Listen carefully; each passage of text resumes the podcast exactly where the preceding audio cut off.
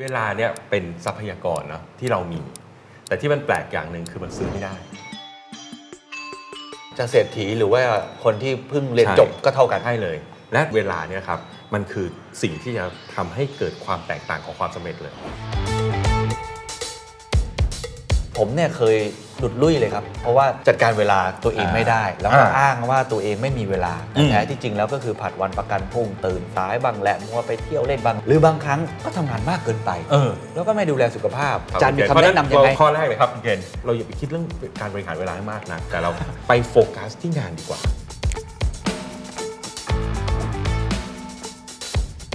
แต่ถ้าคนน้องๆที่ อืม กำลังเพิ่งจบ ใหม่ หรือว่าอยู่ใน ครับ ช่วงเริ่มต้นของการทำงาน ก็ต้องเรียนรู้ อาจารย์แนะนำเรื่องการแบ่งเวลาให้กับการเรียนรู้ อืม หรือเรื่องแบบนี้ยังไงดีครับ The secret sauce. Strategy Clinic กับดรทนายชรินสาร What's your secret?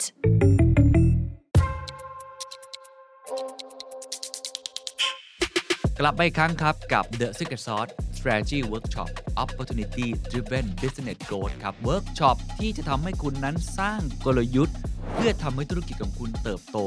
คว้าโอกาสได้ครับ นี่คือแบชที่ 3 แล้วนะครับ เป็นเวิร์กช็อปที่มีทั้งเรื่องของความลึกกว้าง และลงมือทำจริง ลึกในเชิงทฤษฎีเฟรมเวิร์กการสร้างกลยุทธ์จากตำราระดับโลก กว้างด้วยประสบการณ์จากผู้บริหารตัวจริง และเคสจริงทั้งเมืองไทยและต่างประเทศ ลงมือทำจริงจากเครื่องมือที่ทำให้คุณนั้นเขียนกลยุทธ์ออกมาเอากลับบ้านไปใช้ได้จริงเลยครับ เรียนกับตัวจริงในวงการกับดรทนายชรินสาร ที่ปรึกษากลยุทธ์ผู้มีประสบการณ์กว่า 20 ปี และผมเคนนักครินทร์วรรณกิจไพบูลย์ที่สัมภาษณ์ผู้บริหารกว่า 400 ท่าน เวิร์กช็อปนี้เหมาะกับผู้นำผู้บริหาร ผู้ประกอบการที่กำลังมองหากลยุทธ์ในการเติบโตธุรกิจแห่งอนาคต วันเสาร์ที่ 17 มิถุนายน 2566 ณ โรงแรม Bangkok Marriott The สุรวงศ์บัตรราคา 25,000 บาท สมัครได้แล้ววันนี้ที่ Zip Event หรือสแกน QR Code ที่ขึ้นตรงนี้ได้เลยครับ ศึกษารายละเอียดเพิ่มเติมได้ที่ทุกช่องทางโซเชียลมีเดียของ The Secret Sauce มาร่วมกันหากลยุทธ์เพื่อการเติบโตของธุรกิจคุณด้วยกันนะครับ s t r a t e g y Clinic วันนี้ครับ เราจะมาคุยกันเรื่องที่ผมคิดว่าสำคัญที่สุดเรื่องหนึ่ง แต่ว่าเราให้เวลากับมันน้อยเกินไปนิดนึง เป็นทักษะที่ผมเคยผิดพลาด แล้วก็ชุยมาก ๆ ในอดีต แต่พอเริ่มรู้ตัวเองก็กลับมาเรียนรู้ แล้วก็ผมพบว่าผมอยากบอกเล่าเรื่องนี้กับทุกคนจริง ๆ ว่ามันสำคัญมาก ๆ นั่นคือการบริหารจัดการเวลาของคุณเอง และวันนี้คนที่จะมาแนะนำครับก็คืออาจารย์ทนายชาตินสารสวัสดีครับ สวัสดีครับคุณเคน อาจารย์เห็นด้วยกับผมไหม เห็นด้วย ว่าม ามามกากๆเลย มันมันมันไม่ใช่แค่ทักษะ แต่ว่า อืม มันเป็นวิธีคิดมันเป็นเฟรมเวิร์กมันเป็นอะไรอีกหลาย ๆ อย่างที่จำเป็น หลายอย่างจะ บบอ อก กคุณเคนว่าเป็น habit ด้วย อ่าเป็น h a บ i t ด้วยถูกมันสำคัญมาก ผมเนี่ยเคยหลุดลุ่ยเลยครับ แพ้มันมาก เพราะว่าจัดการเวลาตัวเองไม่ได้ แล้วก็ อ่า อ้างว่าตัวเองไม่มีเวลาแต่ อืม แท้ที่จริงแล้วก็คือผัดวันประกันพรุ่งตื่นสายบ้างแหละมัวไปเที่ยวเล่นกับเพื่อนบ้างแหละ อืม งานไม่เสร็จบ้างแหละ ครับ หรือบางครั้งในทางตรงกันข้าม เออ ก็ทำงานมากเกินไป เออ แล้วก็ไม่ดูแลสุขภาพ ไม่ดูแลคนที่เรา จน รัก บางอย่างมันก็เริ่มเสีย ใช่ หาย ผมก็เลอยอ ได้เรียนรู้วันนี้แล้วว่า ทรัพย์สินที่มีค่าที่สุด ครับ คือเวลา ใช่ แต่เรา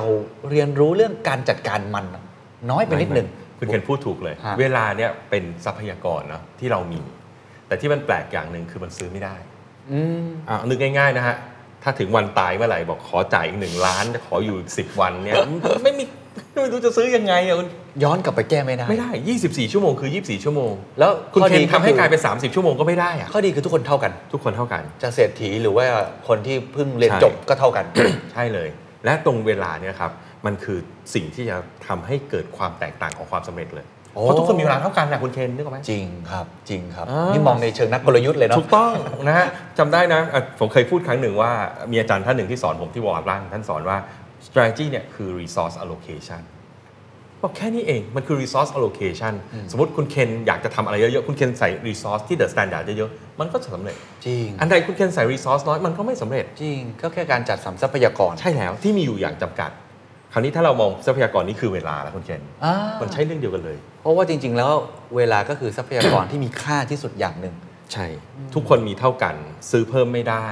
เราทุกคนมีเท่ากัน อยู่ที่ว่าเราบริหารจัดการตรงนี้อย่างไร โอ้น่าสนใจครับ อ่าใช่แล้วครับ อาจารย์ณมีเกณฑ์ คำแนะนำยัเพงไงราะฉะนี่มันเรื่อง strategy ชัดๆเลยนะฮะ เชิญเลยครับ ข้อแรกเลยครับคุณเกณฑ์เวลามันบริหารไม่ได้ เพราะทุกคนมีเวลาเท่ากัน 24 ชั่วโมง อ่า สิ่งที่เราบริหารได้คืองานนะ อ๋อ เวลามันเหมือนแก้วน้ำอ่ะคุณเคนมันมันมีอยู่เท่านี้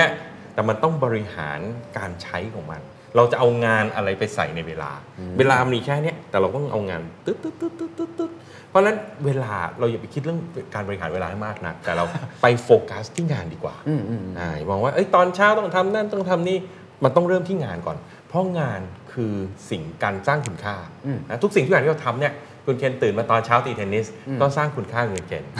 สร้างความสุข ค่ะ สร้างความแข็งแรง อ่าฮะ สร้างพลังให้คุณเคงมันทำงานได้ทั้งวัน อืม ถูกไหมฮะคืองานเนี่ยมันคือตัวการสร้างคุณค่า ถ้าเราคิดแบบ business เนาะ business ถ้ากลับไปที่คอนเซ็ปต์ของ business คือ value chain อืม อ่าอาจารย์ไมเคิลอีพอร์เตอร์สอนไว้กิจกรรมในบริษัทเนี่ยมี primary มี supporting secondary หรือ supporting function ทุกอย่างเนี่ยทำเพื่อสร้าง value แล้วเราต้องการจะ maximize value นะครับเพราะฉะนั้นให้เริ่มที่งานก่อน อืม ให้ดูจากงาน อืม แล้วเราก็ต้องหาเวลาเนี่ยมาฟิตกับมัน อืม อ่านะฮะงั้นถ้าไปดูแต่เวลาอ่ะเวลานี้ทำอะไรดี เวลานี้ทำอะไรดี บางทีเราอาจจะไม่ได้ทำสิ่งที่สำคัญก็ได้นะ อ๋อ จริงแฮะ มองมุมนี้ก็แสดงว่าต้องโฟกัสตัวงานก่อน เอาตัวงานก่อน ซึ่งงานของอาจารย์เนี่ย หมายถึงว่างานจริง ๆ ใช่ไหม งานคืออะไรก็ได้ครับที่เราต้องทำ อ๋อโอเค กิจกรรม กินข้าวอ่ะกินข้าวเป็นงานไหมคุณเคน อ่อ คุณเคนเราไม่กินไหม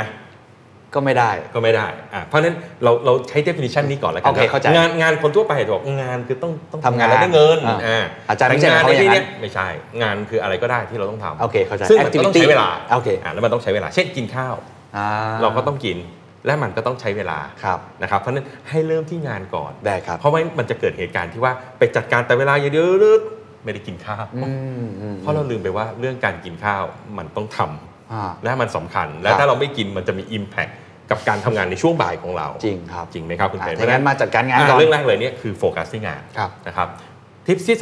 2 priority ไม่เท่ากับ urgency อืม บางคนเข้าใจผิดว่าเรื่องสำคัญ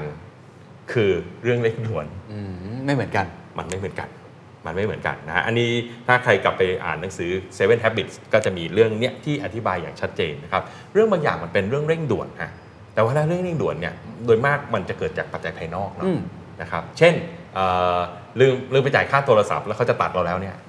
อันเนี้ยเร่งด่วนชะมัดเลย แต่ถามว่ามันสำคัญไหม มันดูมันดูเหมือนจะเป็น priority นะครับบางเรื่องมันก็เป็น priority จริง ๆ เพราะว่าถ้าเราไม่ทำเนี่ยมันจะเกิดความเสียหายขึ้น แต่บางเรื่องมันไม่ใช่ priority อืม มันเพียงเพียงเพราะว่ามีใครบางคนมาตามเราเรื่องต่อเนื่อง อืมหรือว่าเราดันไม่ทำสิ่งนั้น อืม จนมันกลายเป็นเรื่องเร่งด่วน รายการเร่งเร่งด่วนใช่ครับ เพราะฉะนั้นอย่าไปสับสนระหว่าง priority กับ urgency urgency บางเรื่องเนี่ยมันก็เป็นเรียกว่าคอขาดบาดตายแล้วกัน ไม่งั้นโรงพยาบาลคงไม่ต้องมีห้องฉุกเฉินใช่ไหมฮะอันนั้นก็ต้องว่ากันไป แต่ priority มันก็มีเรื่องที่สำคัญกว่านั้น อืม มันเป็นเรื่องที่จะนำไปสู่ superior long term performance นั่นเอง แสดงว่าเราต้องแบ่งให้ได้ อืม ว่างานประเภทไหน เร่งด่วน ครับ งานประเภทไหนสำคัญ ผมแปลง่ายๆ ก็คืออย่าไปทำแต่งานเร่งด่วนตลอดการอะ อ๋อ โอเค นี่คือหัวใจ หัวใจเลย ไม่งั้นหลายคนบอก นี่ urgency urgency อันนี้โดนสั่งโดนสั่งโดนสั่งอันนี้ ของขาดในตู้เย็นต้องรีบไปซื้อด่วน คือเอาเป็นว่าอะไรที่เข้ามาทันที แล้วคิดว่ามันเร่งด่วนก็ทำทันที อืม หรือบางคนไม่คิดว่าอะไรเร่งด่วนเลย ก็คือไม่ทำอะไรเลย อืมอืมอืมอืม มันก็ไม่ได้ทั้งคู่ ผมเคยอ่านหนังสือเหมือนกันบอกว่าคนที่ อืม ประสบความสำเร็จ หรือ ม องค์กรที่ประสบความ อืม สำเร็จ ส่วนใหญ่คือองค์กรที่โฟกัส อืม เรื่องที่สำคัญ สำคัญ แต่อาจจะไม่ได้เร่งด่วน ใช่ มันคือแบบระยะยาวอ่ะ ใช่ครับ แล้วถ้าเราทำเรื่องที่สำคัญมากๆอะครับคุณเคนเรื่องเร่งด่วนอะมันจะค่อยๆ น้อยลง ส่วนใหญ่เรื่องเร่งด่วนมันเกิดจาก crisis อ่า มัน จริง เกิดจากเราลืมอะไรบางอย่าง เมื่อกี้ผมยกตัวอย่างอย่างเนี้ยลืม บิน โทร มือ ศัพ ถื ท์ อ จะโดนตัดเพราะอะไร เพราะว่าก็คุณไม่จ่ายตามเว ลาเขาอะ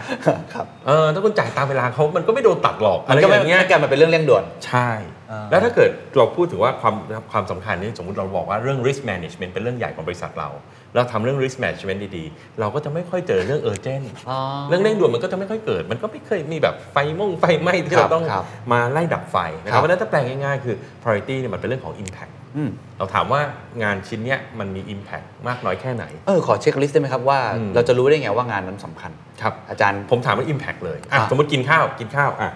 Impact นะสองด่างนะ ถ้าทำแล้วได้อะไร อืม ถ้าไม่ทำแล้วเสียอะไร โอ้ อ่ะง่ายๆอ่ะนอนอ่ะนอนนอนแล้วนี่ชัดเจนมากๆเลยคุณเห็นนอนแล้วได้อะไรก็สดชื่น ค่ะ แต่ถ้าไม่นอนจะเกิดอะไรขึ้นพรุ่งนี้ทำงานไม่ได้นะ จริง เพราะฉะนั้นสำคัญมากแล้วนะ อันเนี้ยคือ priority เพราะฉะนั้นอย่าละเลย priority อืม อ่ะอย่างผมนี่ผมให้น้ำหนักกับการนอนมาก ผมไม่เคยพลาดเรื่องการนอน ผมพยายามยืดเวลานอนผมให้ได้เยอะที่สุด อ่า เท่าที่จะเป็นไปได้ในแต่ละวันเพราะว่าบอกผมมันคือ priority อ่าน นะนอนแล้วเราตื่นมาเราก็สดชื่น อืม ตอนก็ถ้าเรานอนไม่ดีเช้าวันรุ่งขึ้นไปทำงานที่ไหนหนึ่งพลังเราก็ไม่ได้สองอารมณ์เราก็เสีย อืม นะฮะมันก็ทำให้ทุกอย่างมันแย่ลง จริง นั้นถามตรงเนี้ยครับว่าเรื่องอย่างเงี้ยมันคืออะไร อืม อ่ะไปดูภาพยนตร์อ่ะไปดูภาพยนตร์อ่ะอิมแพกเป็นไงครับ ถ้าทำได้อะไรครับ ค ก็ วามสุ ส ข นุกสนานอ่ะความสุขสองเท่าไหร่นานแค่ไหน สองชั่วโมง สอชั่วโมงอ่ะถ้าไม่ทำเป็นไงเออก็อาจจะพูดกับเพื่อนไม่รู้เรื่องเออแต่เราก็อาจจะเออมีเวลาทำงานเพิ่มขึ้นอีก 3 ชั่วโมงเนาะเออรถติดหน้าดูเดินทางไปเดินทางกลับประหยัดเงินอีกหลายร้อยบาท อืม ค่าหนังกับป๊อปคอร์นเออดูไปดูมาอืมอย่างเงี้ยเมื่อเทียบ priority กับการนอนสำหรับผมนะผมให้การนอนก่อนนะ อ่าแต่นี่คือตัวอาจารย์ เพราะแต่ละ อ่า คนจะ แต่ละคนจะไม่เหมือนกัน บางคนเป็นนักวิจารณ์หนังอ่า ใช่ฮะ ก็ต้องเข้าไปดูหนัง ใช่ครับครับเพราะฉะนั้นนะครับ อันนี้คือ priority ครับครับ นะครับแต่เดี๋ยวท้ายสุดเดี๋ยวผมจะสรุปอีกนี้ว่า priority เนี่ยมันต้องไปตอบโจทย์เรื่อง purpose ด้วยนะ โอเค อ่ากลับไปเรื่อง purpose ด้วย เพราะฉะ ครั นั้น บ ในชีวิตเนี่ยแต่ละคนบางทีเราดูถ้าเราไม่เคยคุยเรื่อง purpose เนี่ยเราจะไม่รู้ว่าจริง ๆ เราต้องการอะไรในชีวิต อืมเพราะบางทีไม่รู้ว่าอะไรสำคัญกันแน่ ใช่ แล้วเราก็จะจับ priority ไม่ได้ว่าไอเนี้ยถ้าทำหรือไม่ทำมันจะมี impact กับเราอย่างไร เออเพิร์สมันเหมือนรากเนาะ ใช่ ถ้าไม่มีรากนี่มัน ใช่ ต่อยอดยาก ใช่ ท้ายสุดมันต้องไปจบลงตรงนั้น ครับ นะแต่สัจธรรมข้อหนึ่งครับคุณเคน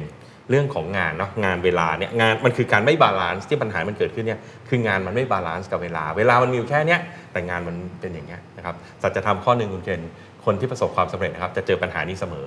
เพราะยิ่งประสบความสำเร็จงานจะยิ่งเพิ่มขึ้น อ่าจริงครับ จริงไหมคุณเคน แน่นอนครับ สมัยคุณเคนเริ่มทำพอดแคสต์ใหม่ๆคนฟังน้อยๆกับวันนี้เป็นไงบ้างครับ งานก็เยอะขึ้นมากเลยครับ มันก็เรื่องธรรมดา ครับ แต่เวลาของคุณเคนมีเท่าเดิม จริง 24 ชั่วโมงเท่าเดิม อืม เพราะฉะนั้นอันเนี้ยมันเป็นไดเลม่าของคนประสบความสำเร็จ แล้วถ้าถามต่ออ่ะประเด็นนี้ก็ได้ สมมุติว่า อ่ะ มันเป็นไดเลมม่าแล้ มั วน เป็นได เนี่ย เลม่าละ ทำไงดีฮะ อืม บริหารจัดการยังไงสำเร็จก็อยากสำเร็จมากขึ้นนะครับ โอกาสก็เยอะนะ อืม แต่ว่าเออมันไม่ไหวแล้วอะ มันคืองานมันเพิ่มขึ้น ใช่ อันนี้คือสัจธรรมของคนที่ประสบความสำเร็จนะครับ ผมให้เทคนิคไว้ 2 ข้อแล้วกันอ่ะข้อแรกเนี่ยที่ผมใช้เป็นประจำเลยนะ แล้วผมคิดว่าคุณเคนก็คงใช้อยู่แหละ ก็คือการถ่ายงานให้คนอื่นช่วย เดลิเกต ใช่ เราต้องถ่ายงานให้คนอื่นช่วยฮะเพราะว่าเราทำเองทั้งหมดมันไม่ได้ เวลามันมีจำกัดงานมันมีเยอะ แต่ถ้าเกิดงานตัวเนี้ยถ้าสมมติเราไม่ทำบางทีมันเกิดความเสียหายได้ อืม ผมคิดว่าเราก็คงเจอในชีวิตนะคุณเคนโปรเจกต์บางโปรเจกต์อะงานเราก็แน่นแล้วนะ แต่เราต้องรับ อืม เพราะเรารู้ว่าถ้าเราไม่ทำเนี่ยเราอาจจะไม่ได้อะไรบางอย่าง หรือเราอาจจะสูญเสียอะไรบางอย่าง ที่แม้งานเราเต็มแล้ว เราก็ต้อง อืม เราก็ต้องรับ อืมเข้าใจ นะครับเมื่อเรารับเข้ามานั่นหมายความว่าเราก็ต้องผ่องถ่ายงานบางส่วนออกไปให้คนอื่น ครับ นะครับเพราะฉะนั้นการแบ่งงานให้คนอื่นทำเนี่ยอยากให้คิดว่ามันเป็นเรื่องปกติ อ่าครับ ต้องฝึกตรงนี้เยอะๆนะครับเอ่อหลักการที่ผมใช้คืออ่ะใครก็ตาม ถ้าถ้ามีใครก็ตามนะ มาช่วยผมทำงานได้เหมือนที่ผมทำในราคาที่ถูกกว่าผมทำเองเอาเลยครับ จริง จริงไหม ทำเหมือนเราใน อ่า ราคาที่ถูกกว่า ใครขายถูกกว่าเอาง่ายๆเลยทำอาหารเองเนี่ยอ่ะสมมติเราลงมือทำอาหารเองเนี่ยใช้เวลาเท่าไหร่ ต้นทุนเราเท่าไหร่ ถ้าเราไปทำงานอื่นเนาะ ฮะ กับเราสั่ง Delivery เขาบวกค่าส่งมา 30 บาท เออให้เขาเหอะ จ บนะฮะเราได้เวลาของเรากลับมาในแบบนี้ ครับ นะฮะ ครับ คุณเคนก็รู้ว่าผมท่องเที่ยวเยอะเนาะ ฮะ สมัยสมัยหนุ่มๆนะโอ้โหผมเนี่ยเป็นคนเอนจอยมาก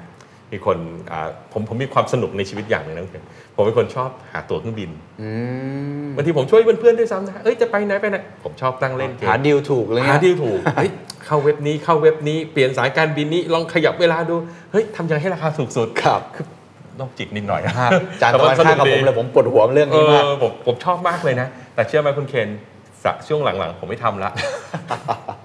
มันเสียเวลา เสียเวลาเนอะ มันเสียเวลา เพราะงานเราเริ่มแน่นเนี่ยนะถ้าเราว่างๆ อันนี้มันคือฮ็อบบี้ แต่ตอนนี้พอเราเริ่มงานแน่นเนี่ยปุ๊บไม่ได้ละ อืม เพราะฉะนั้นการส่งถ่ายขอยข้อมูลเนี่ยหลายคนจะแบบเอ้ยคนอื่นทำจะคุณภาพดีเหรอ อืม แล้วจะยังไงมันวุ่นวายอะไรเงี้ยแต่ต้องคิดอย่างนี้เลย เพราะมิฉะนั้นเราจะไม่สามารถรับงานเพิ่มขึ้นได้ ใช่ และเราก็จะเติบโตไม่ได้ ใช่ โดยเฉพาะหัวหน้างานมือใหม่มักจะ ใช่ พลาดตรงนี้นะเท่าที่ผมเห็นนะ ใช่คือ คือ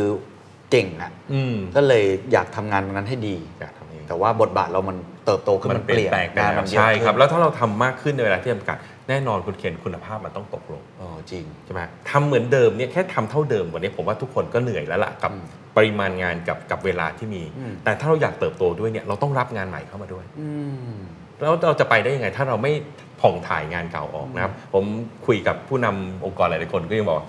พี่พี่สังเกตดูเถอะวันๆพี่ทำอะไรบ้างเนี่ย อืม ตำแหน่งพี่สูงๆเนี่ยงานทั้งหมดนะน้องๆทำทั้งนั้นใช่ไหม เออเขาก็ยอมรับจริง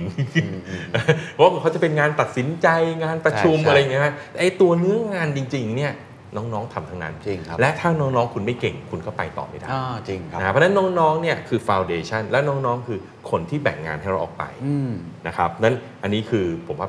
อยากจะฝากทุกคนนิดนึงว่าเนี่ยการบริหารเวลาเนี่ยให้ไปบริหารที่งาน แล้วเน้นเรื่องของการผ่องถ่ายอ ครั อบ กไป ใจกว้างๆอย่าทำให้ตัวเองเหนื่อยเลย ครับ ชีวิตเราทุกคนก็อยากมีความสุขเนาะ ครับผมเป็นประโยชน์มากครับ อันที่หนึ่งนะครับ ครับ อันที่สองเราต้องมีเครื่องมือเจน อ่า แล้วเครื่องมือที่ผมคิดว่าทุกคนมีแน่นอนไม่มีใครบอกว่า ไม่มีต้องไปซื้อต้องไปหา ไม่รู้จักก็คือปฏิทิน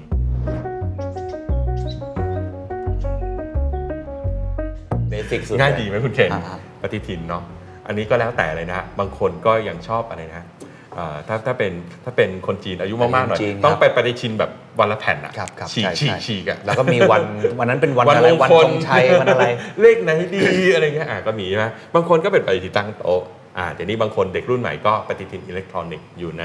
อยู่ในคอมพิวเตอร์อยู่ในมือถือก็ว่ากันไปนะครับปฏิทินเนี่ยมันมีข้อดีอย่างครับ ปฏิทินเนี่ยมันคือการจำลองเวลาที่เรามี อืม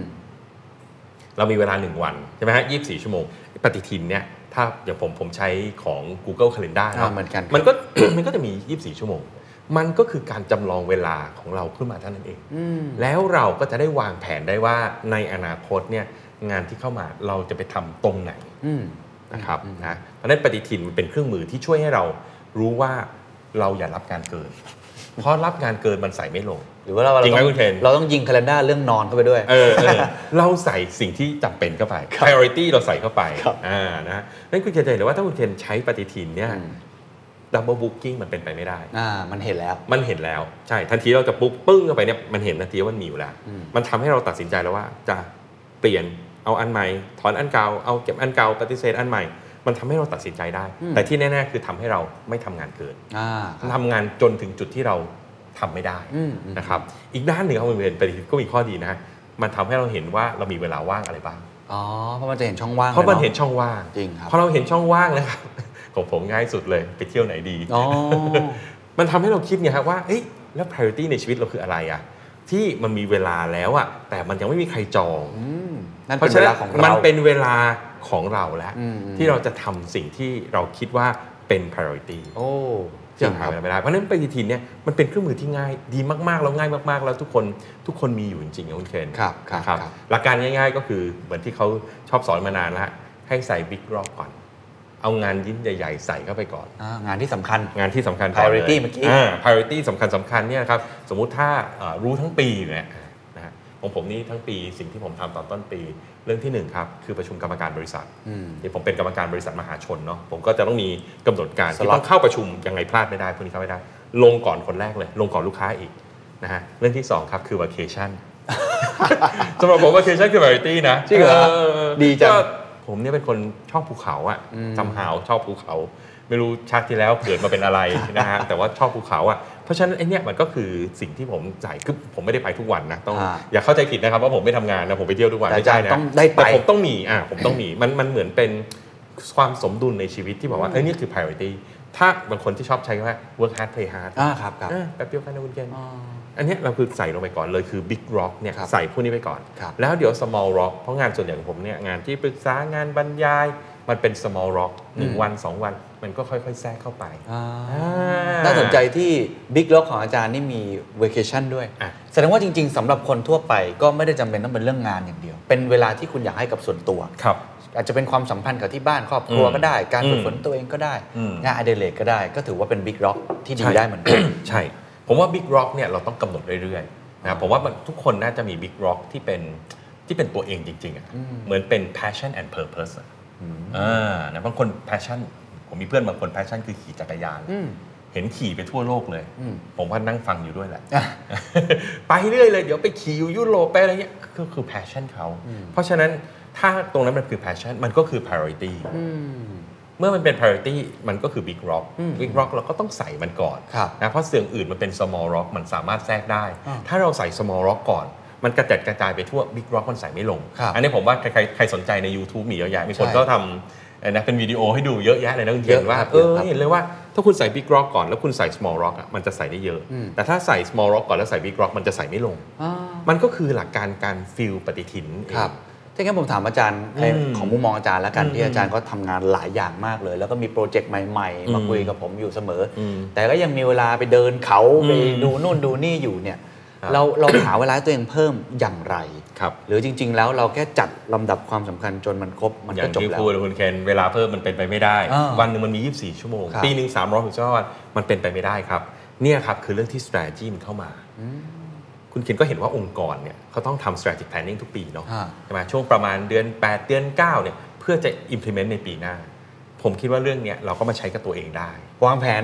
ล่วงหน้าเลยปีหน้า มัอย่าอย่าไปคิดว่าเราโหดกับตัวเองนะ อ่า แต่เรากำลังคิดว่าเราจะทำให้ตัวเราเนี่ยครับไปสู่ความเจริญก้าวหน้า และได้ทำในสิ่งที่ควรทำ โอ้ดีจัง เพราะฉะนั้นเช่นเดียวกันฮะปีปีหนึ่งเนี่ยผมก็แนะนำเนาะผมเองก็มีประมาณ 3-5 strategic priority อ๋อ 3-5 เรื่องที่เป็นเรื่องใหม่ที่อยากทำในแต่ละปี อันนี้ไม่นับเรื่องท่องเที่ยวเมื่อกี้ อันนั้นอันนั้นเรื่องปกติ ปกติอ๋อนั่น อัน คื นั้ อนรู เรื่อง ทีน ปกตินั่นคือรูทีน ความสุข อ่าความสุขเหมัน แล้วก็ เหมือนกิน งานนให อ ญ่ นอะเหมือนกินนอนอะอ่าคุณเทน แต่อาจารย์มองว่าต้องหาอะไรที่เป็น priority เพื่ออะไรครับเพื่อให้เราเติบโต อ๋อ อันนี้อันนี้เรากำลังพูดถึงการบริหารเวลาที่มันเพิ่มอีกสเต็ปแล้วนะ ฮะ ไม่ใช่การบริหารเวลาแบบรูทีน แต่การบริหารเวลาที่เราต้องเติบโตด้วย อืม เหมือนที่ฝรั่งเขาชอบบอกกันนะครับว่าตั้ง New Year Resolution เนี่ย ครับ จริง ๆ มันเรื่องเดียวกันเลย สามถึงห้าอาจารย์ทำอะไรบ้างครับ สาม ยกตัวอย่ ห้าง เอาเอาเอาแค่บางตัวก่อนแล้วกันนะ อ่าฮะ เอาตัวหนึ่งที่สำเร็จไปเรียบร้อยแล้ว ท่านผู้ฟังคงทราบดีว่าเอ่อเมื่อไม่นานมานี้ผมเพิ่งจัดงาน Strategy Essential Summit อืม ในรูปแบบของ Edutainment อืม อย่างเงี้ยคือผมมีความอยากจะทำอะให้มันเป็น Edutainment จริง ๆ งานนี้ผมทำมาหลายปีแล้วนะฮะ ก็เผยแพร่เรื่องกลยุทธ์ไปเรื่อย ๆ แต่ผมรู้สึกว่าถ้าเราใส่เรื่อง Entertainment เข้าไปได้เนี่ยมันจะทำให้คนเนี่ยเข้าใจได้ดีขึ้น และจำได้ดีขึ้น และอยากนำไปใช้ได้ดีขึ้น อืมอืม ผมก็เลยใส่ตรงนี้เข้าไป อันเนี้ยคือหนึ่งใน strategic priority เป็นเรื่องใหม่ ของปีนี้สำหรับผมเป็นเรื่องใหม่ ที่ผมต้องเวิร์กกับสปีกเกอร์ทุกคนต้องเวิร์กกับทีมที่เป็นคิวเรเตอร์ต้องมีการซ้อม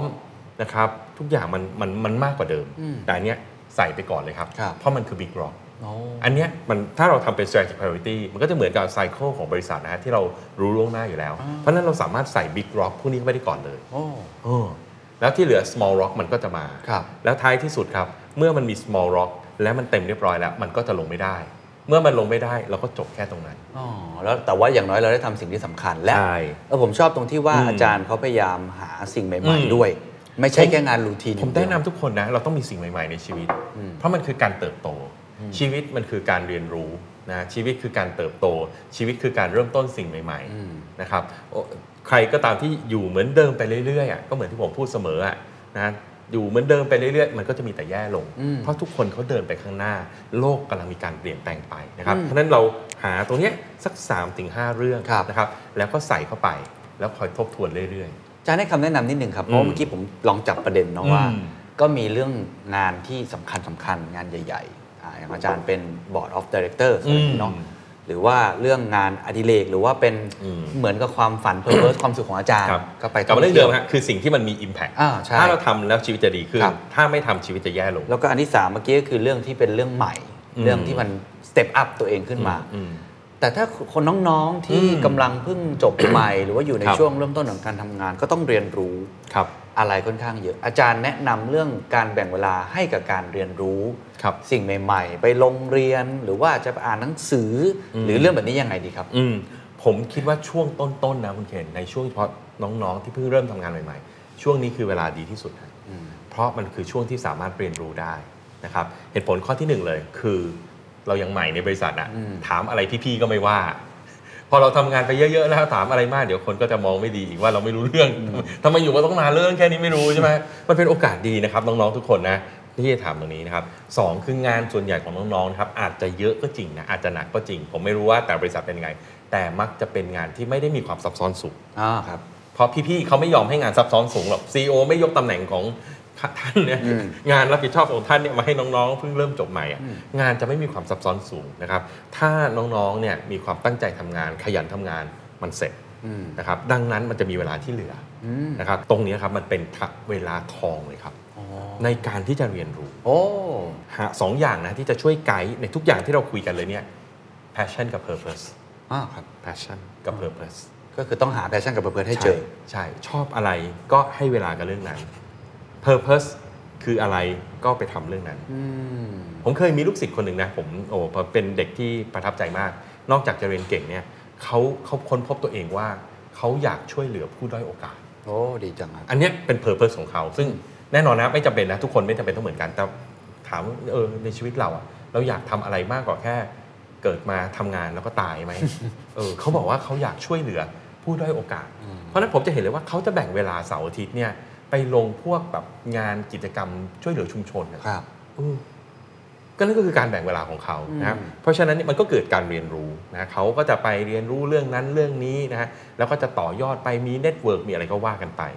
นะครับแต่ อย่างอาจารย์อาจารย์ช่วงต้นของการทำงานนี่ยัง ผมไม่เคยถามเรื่องนี้กับอาจารย์เหมือนกันนะ อ่าอ่าอ่า อาจารย์แบ่งเวลาในการเรียนรู้ให้กับตัวเองยังไง อาจารย์แบบช่วง 10 ถึง 15 ปีแรก ที่ทำให้อาจารย์ทนายเป็นอาจารย์ทุกวันนี้ที่ โอ้โห มีความเชี่ยวชาญเรื่องกลยุทธ์ เออผมว่าผมผมมันกดหมื่นชั่วโมง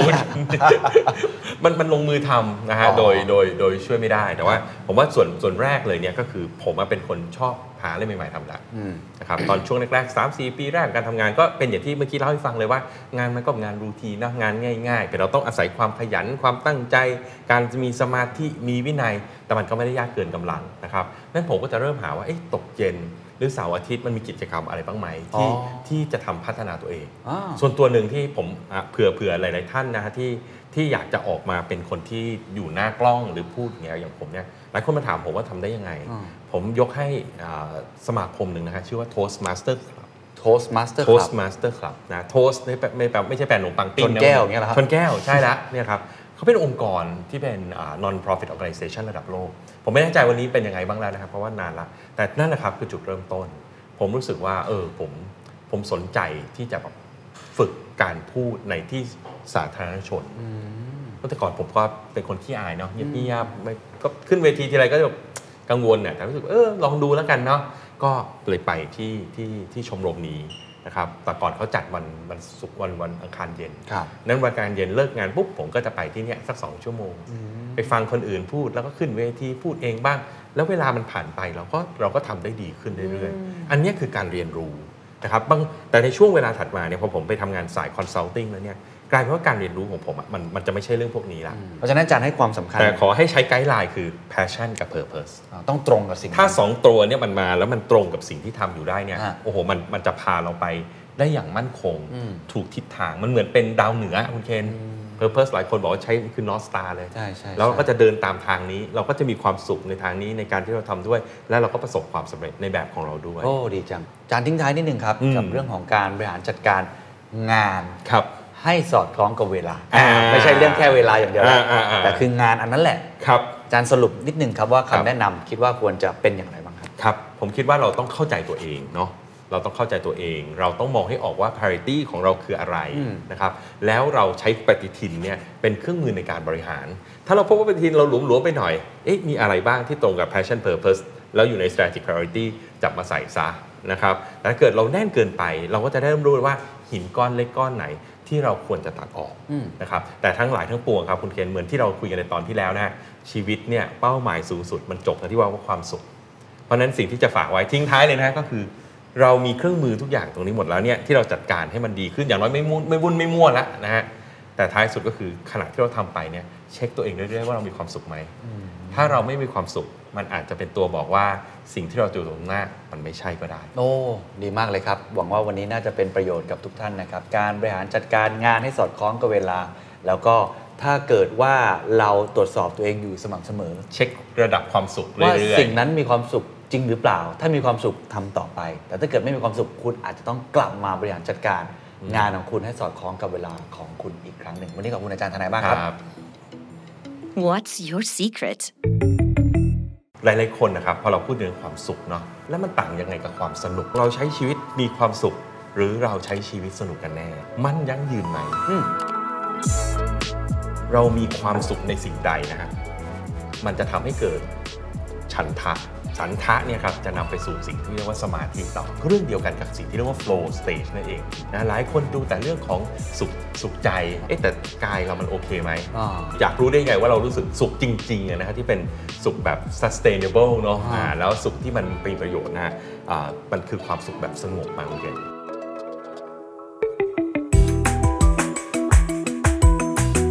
The secret sauce. Strategy Clinic กับดรทนายชรินสาร What's your secret? The Secret Sauce Strategy Clinic วันนี้ครับ จะมาคุยเรื่องที่แปลกนิดนึง ผมก็ไม่คิดเหมือนกันว่าเราจะคุยกันเรื่องนี้ในรายการของผมนะฮะเรื่องความสุขและความตาย เฮ้ย มันเกี่ยวข้องอย่างไรกับเรื่องของกลยุทธ์ ผมเชื่อว่าน่าสนใจนะครับ สวัสดีอาจารย์ทนายเจริญสารครับ สวัสดีครับคุณเคน เกิดอะไรขึ้นครับอาจารย์ทำไมวันนี้เรามาคุยกันเรื่องในเชิงเหมือนจะเป็นธรรมะยังไงไม่รู้นะ ยัง ค ไง วามสุ ก็ ขและ ไม่ ความ รู้นะ ตาย อ่านะครับก็เราก็กลับมาอยู่ในธีมเดิมของเราของเคนเราไม่เคยเปลี่ยนอยู่แล้วเนาะก็คือเรื่องของ strategy นะครับท้ายสุดเนี่ย strategy มันคือเรื่องของการคิดเพื่อจะนำเราไปสู่ความสำเร็จ อืม นะครับและเชื่อหรือไม่ครับคุณเคนความสุขและความตายเนี่ยผมพบว่ามันเป็นสองเรื่องนะที่ผมสังเกตจากการพบปะผู้คนทั่วๆไปเนี่ยว่าเราคุยกันน้อยมาก แต่ถ้าเราคุยเรื่องนี้กันมากขึ้นอีกนี้เนี่ยเราจะสามารถใช้ชีวิตไปสู่ความเจริญก้าวหน้าที่มากขึ้นได้ คือเราเรียนรู้ความสุขและความตาย เพื่อทำให้เราใช้ชีวิตได้ดีขึ้น ผมมองว่าเป็นวิธีคิด มันวิธีคิดอย่างหนึ่ง อ่าเราไม่ได้บอกว่าเราจะแสวงหาความสุขสูงสุดตลอดไป หรือเราไม่ได้บอกว่าเราจะปรงชีวิตเพื่อเราจะตายแล้วนะครับ อืม แต่มันเป็นแค่วิธีคิดครับคุณเจ ครับ โอ้ ผมอยากรู้เลยว่านักกลยุทธ์อย่างอาจารย์ทนาย เนี่ย จะมองความสุขและความตายอย่างไร เราเริ่มที่ความสุขก่อนดีไหม ดีค เรื่ รั อบงบวก ดี บว ค ก รับ ก่อน อ่า นะ เราเรื่องเออเราเรื่องดีๆนิดนึง ฮะ ก่อนแล้วกันนะฮะ อาจารย์คิดว่าอย่างไรครับ ความสุขมันคืออะไร ผมถามคำแรกเลยคุณเคนอยากมีความสุขไหม แน่นอนครับ ทุกคนอยากมีความสุข ใช่ไหมถามใครๆทุกคนก็ตอบอย่างเงี้ยแล้วถ้าผมถามต่อไปว่าคุณเคนมีความสุขไหม ตอนนี้ใช่ไหมฮะ วันนี้ใช่ไหม ตอนไหนก็ได้ครับเวลาไหนก็ได้ เอ่อก็มีนะ ผม อืม ผมมีความสุขในทุกๆวันนะ อืม ตอนนี้ยังเป็นอย่างนั้นอยู่ แต่ว่าไม่ตลอดเวลา ครับ บางช่วงเวลาก็เครียด บางช่วงเวลาก็มี อืม ความทุกข์ มันก็ขึ้นขึ้นลงลงๆตามชีวิตคนเราทั่วไป มีทั้งสุข มีทั้งทุกข์ครับ แล้วอยากมีความสุขมากกว่านี้ไหมครับ ใช่ไหมทุกคนก็พูดทั้งนั้นว่าอยากมีความสุขใช่ไหมแต่ทำไมพ่อถามว่ามีความสุขหรือเปล่า คุณเคนสังเกตไหมแต่คุณเคนไม่ได้ผิดปกติอะไรนะ ผมคุยกับคนจำนวนเยอะมากก็ออกมาคล้ายๆคุณเคน อืม เหมือนกับลังเลอะว่าตกลงตัวเองสุขไม่สุขสุขหรือไม่สุขถามว่าอยากสุขไหมอยากสุข อืม แต่ยังไงเนี่ยนะครับวันนี้ผมก็เลยคิดว่าอยากจะมาเล่าสู่กันฟังแล้วกันนะครับเพราะว่าผมคิดว่าถ้าเราเข้าใจตรงนี้นะครับพอดีผมมีคำของผมเองนะผมใช้คำว่า inner architecture โอ้ คำว่า inner architecture สำหรับผมนะ มันหมายความว่าถ้าเราเข้าใจกลไกเบื้องหลังของสิ่งใดๆนะครับ เราจะสามารถบริหารจัดการมันได้ อืมเหมือนการออกแบบสถาปัตยกรรม ใช่ ส่วนตัวภายในของ ใช่ เราเอง เหมือนถ้าเราเป็นสถาปนิกที่เข้าใจวิธีการออกแบบบ้านที่ดีพอเนี่ยเราจะสามารถออกแบบบ้านออกมาให้ดียังไงก็ได้ ครับ เช่นเดียวกันครับทุกเรื่องเนี่ยถ้าเราเข้าใจ inner architecture อย่างคุณเคนเองก็เข้าใจ inner architecture ของมีเดีย อืม คุณเคนก็สามารถที่จะสร้างมีเดียต่างๆ เนี่ยคอนเทนต์ต่างๆ เนี่ยให้ออกมาแล้วมันลงตัวได้ อืม เพราะมันมีความเข้าใจบางอย่างถูกไหมครับ อืมอืม มันไม่ใช่แรนดอมเนาะคุณเคนเนาะ เพราะฉะนั้นวันนี้เราจะมาเข้าใจ inner architecture ของชีวิตของความสุข กัน และความต่าง อ่นะฮะลองดูกันสิครับว่านะครับท่านผู้ฟังนะครับ ถ้าเกิดเราเข้าใจเรื่องนี้ดีขึ้นแล้วเนี่ยเราจะสามารถทำให้ชีวิตเรามีความสุขมากขึ้นได้หรือไม่ ครับ เชิญเลยครับ นะเรื่องแรกก็คือผมคิดว่าหลายๆคนนะครับพอเราพูดถึงความสุขเนาะหลายคนก็บอกว่า เอ๊ะแล้วมันต่างยังไงกับความสนุก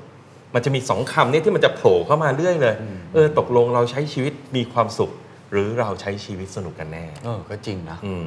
ต่างกันใช่ไหมฮะ ต่างกันครับ อ่า คุณเคนคุณเคนเคยสนุกแต่ไม่มีความสุขบ้างไหม อ่าสวนจริงๆ คิดก่อนนะ เยเยเนี่ยรุ่นรุ่นหนุ่มๆเนี่ยมีบ้างไหมมีสนุกบ้างไหมแล้วแบบมันไม่มีความสุขอ่ะ มีบ้างที่ อืม สนุกเกินไปจนไม่มีความสุขมี นี่ใช่ไหม มี บางทีเราก็ไปปาร์ตี้ อ่าใช่แบบนั้นเลย อันเนี้ยบ่อยผมเองผมเองก็ยังเป็นบางครั้งผมก็ไปงานปาร์ตี้ที่โอ้โหมันสนุกสุดเหวี่ยงเลยนะ แต่จริงๆเราแบบโอ้ในใจเราเหนื่อยอ่ะ อืม แล้วเอ้ยเราขับรถกลับบ้านอีก ครับ นะเอ้ยเราง่วงนะเดี๋ยวพรุ่งนี้เราต้องประชุมอีก หรือ มั แบ นก็ บ มีความสุขที่บางทีมันเอ้ยมันมีความสนุกที่บางครั้งมัน ใช่ ก็ไม่ได้มีความสุข หรือ เท่า แบบ ไหร่ เวลาเราคุยกับคนที่มีชื่อเสียง หรือว่าอ่านประวัติก็จะเห็น อืม ลักษณะแบบนี้นะ อืม เช่นคนที่ใช้ยาเสพติด ครับ มีความสนุกมาก ๆ เลย แต่ว่าเบื้องลึกเบื้องหลังเขาไม่ได้มีความสุข อืม หรือว่าคนที่อยู่ท่ามกลางสปอตไลท์ ครับ อ่ามีคนรักมากมายเลยเป็นศิลปินนักร้องดัง อ่า สนุกสุด ๆ แต่ว่า เ ลึก ๆ แล้วอีกด้านหนึ่งเขากลับไม่มีความสุข เชื่อหรือไม่คุณเคนผมก็เคยเจอบางท่านที่ท่องเที่ยวเยอะมากในโลกนะ แบบโพสต์ในโซเชียลมีโอกาสนั่งคุยกัน เขาบอกรู้ไหมว่าเขาเหงามากเลยเนี่ยเขาก็เลยออกไปเดินทางท่องเที่ยวไปเขาเหงา มันมีอย่างนี้ด้วยครับเคน แล้วคุณเคนคิดว่ามีความสุขไหมที่มันไม่สนุก มีฮะ นะ เยอะแยะเลยครับ เออ บางทีมันเป็นเรื่องแบบสงบ ครั อ่า บ มันไม่สนุกนะแต่มั บาน งที ส ไหม งบ บางทีเรานั่งอ่านหนังสือนะครับ ริมทะเลใช่ไหมมันมีความสุขได้นะแต่มันมันไม่ได้สนุกอะไรเลย หรือบางทีมันเป็นความสุขที่ เราให้คนอื่น ครับ สุขที่เราเสียบางสิ่งบางอย่างไป อืม ไม่ได้สนุกแต่ก็อิ่ ครั ม บ เอมอยู่ข้างในใจ ใช่นะครับเนี่ยครับพอยนี้ยครับที่ผมคิดว่าอยากจะชวนคุยกันนิดนึง ครับ เพราะว่าถ้าเราสังเกตนะคุณเคนความสนุกเนี่ยมันเป็นสิ่งที่หาได้ไม่ยากนัก มันมีอะไรเยอะแยะเลยเนี่ยถ้าเรามีเงินมีเวลาก็สามารถหาความสุขได้ แต่มันมักจะเป็นอะไรที่ช็อตเทอม อืม และบางครั้งมันรู้สึกร้อนเลยนะในใจ อืม ปาร์ตี้แล้วแบบโอ้ยดึกแล้วรีบกลับบ้านเธอะอะไรเงี้ยนะครับ มันจะรู้สึกร้อนๆ ในขณะที่ความสุขเนี่ยจะรู้สึกได้อย่างมันถึงความเย็น อืม เวลาเราคุยถึงความสุขนะฮะว่าแค่นึกถึงสิ่งที่เรามีความสุขเนี่ยเราก็บางทีเราเย็นละ อืม เออกลับไปถึงบรรยากาศที่เรานั่งอยู่ชายทะเล คุยกับคนที่เราสนุกเราเรามีความสุขที่จะคุยด้วย แค่นั้นนะครับคุณเคน อ่า เพราะฉะนั้นอยากให้แยกก่อนเรื่องก่อนว่าความสุขกับความสนุกไม่เหมือนกัน ครับ อ่านะครับนะฮะคราวนี้ความสุขเนี่ยที่เราบอกว่าเราแสวงหาแสวงหาแสวงหาเนี่ยครับมันต้องมีเป็นความสุขที่ไม่มีโทษด้วยนะ อืม นะครับวันนี้เราคุยกันเรื่อง sustainability เยอะ ครับ นะฮะถ้าเราบอกว่าเรามีความสุขชั่วคราว ผมว่าทุกคนหาเป็น อืม ความสุขชั่วคราวอาอยากกินอาหารดีๆ เราก็ไปกินอาหารดีๆคำถามคือมันยั่งยืนไหม อืม อ่านะครับหมายความว่าความสุขเนี่ยมันเป็นความสุขที่เราสามารถที่จะหาได้อย่างยั่งยืนหรือเปล่า อ่าเข้าใจครับ บางทีมันเป็นแบบอ่ะ อืม ผมกินเฟรนช์ฟรายผมก็มีความสุข เออเออเออนะ แต่ว่า ถ้ากินไป มันไม่ยั่งยืน ยาวๆจะเกิดอะไรขึ้นคุณเคน มันก็มีพุงนะฮะก็ไม่ยั่ง คง ยืน คงคงไม่ผอมลอยอย่างนี้นะคุณเคนนะ เออผมว่าทุกคน เออ ทุกคนพอได้รับประสบการณ์ตรงนี้นะครับ คือมันสุขแบบระยะสั้น อืม แต่ในระยะยาวมันมันไม่ใช่อะ มันมันไม่ยั่งยืน ไม่ยั่งยืน ผใช้คำว่ามันไม่ยั่งยืน ครับ นะมันมันมีอะไรเยอะแยะเลยแหละครับ ที่เราสามารถหาได้นะครับ อย่างเช่นบางคนเขาบอกว่าเขาเขาดู Netflix ไงแล้วเขามีความสุขจังเลย บอกเออคุณลองดูสักพักหนึ่งสิ แล้วจะเกิดอะไรขึ้นนะครับสักพักหนึ่งเนี่ยร่างกายก็เริ่มล้าเนาะนอนดึกตื่นสาย สายตาเริ่มพร่ามัว เริ่มเกิดความเพลียสมองเนี่ยเพราะมันดูหนังเยอะๆบางทีมันก็อินเข้าไปอยู่ในนั้น ความคิดมันจะไม่ค่อยว่องไวเท่าไหร่ อืม นะครับเพราะฉะนั้นเนี่ยความสุขพวกนี้ผมเรียกว่าเป็นความสุขที่มันมีโทษ อืม นั่นหมายความว่าตอนที่เราทำกับมันเนี่ยเราอาจจะมีความสุขนะ แต่ว่าพอไปสักพักหนึ่งเนี่ยมันจะมีผลกระทบในเชิงลบที่ตามมา อืม นะครับเพราะฉะนั้นความสุขลักษณะเนี้ยเราอาจจะรู้สึกสุข แต่ถ้าเกิดเราเสพกับมันมาก ๆ จนเกินไปนะครับเอาง่ายๆ อย่างคนติดยาสารเสพติดเลยทั้งหลายเนี่ยหรือติดการพนันเนี่ยติดไปเยอะๆเนี่ยสุดท้ายโทษมันจะกลับมา อืม และที่แปลกอย่างครับพวกนี้พอมันไปถึงจุดนั้นเนี่ยบางทีมันกลับมาเนี่ยตอนมันกลับมาเนี่ยมันทรมานมากเลย อืม ตอนที่ต้องเลิกเยเลิกสิ่งที่มันติดอยู่ตรงนั้น ลงแดง ใช่ครับ เพราะฉะนั้นเราอยากให้อีกข้อหนึ่งนะครับว่าเวลาเราแสวงหาความสุขเนี่ยครับทุกคนอยากมีความสุขกันทั้งสิ้นเนี่ยนะครับต้องดูด้วยนะครับว่าความสุขเนี่ยมันมีโทษไหม อืม ทั้งกับตัวเองนะครับแล้วก็กับผู้อื่นด้วย อืมโอ้ดีครับ เป็นพอยที่ดี นอกจากความสุขไม่ใช่ อืม ความสนุก ใช่ เรื่องของความสุขบางประเภท เออ ใช้มากเกินไป ใช่ ก็มีโทษ เราทำความสุขกับตัวเอง แต่เราอาจจะละ อ่า เลยคนรอบๆตัว อ่าจริงจริง อ่านะฮะซีอบางคนอ่ามีความสุขมากเลยกับการไปติดต่องานต่างประเทศ หลงลืมลูกน้องที่ที่บริษัท ไม่ได้กลับมาดูแลพวกเขา อืม นะครับอย่างนี้เป็นต้น เพราะฉะนั้นท้ายสุดในยความสุขเนี่ยมันกลายเป็นเรื่องช็อตเทอมอีกละเพราะระยะลองเทอมมันจะสร้างปัญหาบางอย่างกลับมาที่ทำให้ความสุขเนี่ยมันมันไม่เกิดขึ้น ครับค อ่า รับ นะฮะ นี่คือ 2 ประเด็นแล้วฮะ สองประเด็นละนะคราวนี้ความสุขเนี่ยมันมีข้อดียังไงนะครับคุณเทรนถ้าเรามีความสุขในสิ่งใดนะครับมันจะทำให้เกิดฉันทะ คือมันเกิดความพยายามอะมันอยากทำต่ออ ม นะความสุขที่ดีเนี่ยนะครับ มันจะพาเราไปสู่ความเจริญ อืม นะครับนะและสันทะเนี่ยครับจะนำไปสู่สิ่งที่เรียกว่าสมาธิต่อ โอ้ นี่ไปทางธรรมแล้วนะ ไปทางธรรมละแต่ถ้าเรากลับมาดูทฤษฎีการจัดการปัจจุบันก็เรื่องเดียวกันกับสิ่งที่เรียกว่า flow stage นั่นเอง อ๋อ เคยได้ยินครับ อ่า เคย ใช่ไหม ได้ยินอ่า ที่ตอนนี้เขาคุยมากเรื่อง flow ครับ คนเราถ้าทำงานไปถึงจุดหนึ่ง ถ้าทำด้วยความเอ่อความสุขนะครับ ความตั้งใจความรักในเนื้องานเนี่ย สิ่งที่เกิดขึ้นมันจะไปได้ดีมาก แล้วบางทีมันก็คือจะลืมไปเลย อืม ว่าตัวเองกำลังทำอะไรอยู่ มัน ใช่ โฟลว์ เวลามันจะผ่านไปทันทีเหมือนที่เขาอ่าคุยในหนังสือนะซึ่งผมคิดว่าอันเนี้ยคุณผู้ฟังทุกคนน่ะเคยผ่านกันมาทั้งสิ้นเลย ครับ มันจะผ่านในจุดนี้นะ ซึ่ง ครั อา บ จารย์มองว่าอันนี้เป็นความสุขที่ที่ดี มันสุขที่ดีฮะเพราะมันเป็นความสุขที่ทำให้เรานำไปสู่ความเจริญก้าวหน้า อ๋อ เวลาที่เราทำอะไรเนี่ยตัวเองก็มีความสุขณเวลานั้น อืม นะขณะเดียวกันเนี่ยสิ่งที่ทำเนี่ยมันก็นำไปสู่ความเจริญก้าวหน้า นี่ไงฮะเข้ามาสู่หลักของ strategy แล้วคุณเคน ต้องไปสู่ความสำเร็จ อ่านะฮะผมยกตัวอย่างให้ฟังอันหนึ่งก็ได้ แต่อันนี้มันมันก็อาจจะเป็นเรื่องยิ่งใหญ่ที่หลายๆคนจะไม่ได้ผ่านนะฮะแต่ถ้าไหนสนใจเรียนปริญญาเอกก็จะเจอเหตุการณ์แบบเนี้ยนะฮะมีคนมาปรึกษาผมเรื่องคุณเคนเรียนปริญญาเอกดีไหมนะครับผมให้เกณฑ์ไว้สองข้อเองง่ายๆนะข้อหนึ่งคือถ้าอยากเป็นอาจารย์มหาวิทยาลัย อันนี้ต้องเรียนปริญญาเอก อ่าครับ เพราะว่าไม่งั้นเดี๋ยวเขาไม่ให้สอนหนังสือ วุฒิไม่พอนะฮะข้อที่ 2 คือเรามีคำถามอะไรบางอย่างที่เราอยากรู้จริง ๆ อยากรู้ลึกๆ แล้วมันไม่มีใครให้คำตอบเราได้อะครับนั้นตอนที่ผมเรียนปริญญาเอกเนี่ยผมสนใจเรื่องสิ่งที่เรียกว่า strategy process นี่ย้อนกลับไป จำได้เราเคย podcast จั ต ด อน กัน แรก ตอนหนึ่ง เลย ใช่ ที่เราจัดกันตอนแรกเลยคุณเคนผมสงสัยเรื่องนี้มาก นั้นตอนผมทำวิจัยเรื่องเนี้ยมันเข้าสู่ flow stage เลยคุณเคน อ๋อ ทำงานได้แบบโอ้มีความสุขนะฮะ คือมันไม่ได้รู้สึกเหนื่อยเลยทำงานอ่านหนังสือทั้งวันทั้งคืนคิด นอนหลับตื่นมาต่อ ทั้งหมดเนี่ยมันไม่ใช่ความทุกข์เลย มันเป็นความสุข ถ้าเกิดต้องมีใครจ้างให้ผมทำแบบนั้นนะผมคงบอกว่าโอ้โหผมทุกข์ตาย เลย แต่จริง ๆ ตอนที่เราทำตรงนั้นเนี่ยมันมันมีความสุขครับเพราะมันมันเจอแล้วความสุขมันนำไปสู่นะความตั้งใจมันเกิดนำไปสู่สมาธินะครับแล้วมันก็จะนำไปสู่สิ่งดี ๆ ที่ตามมานั่นเอง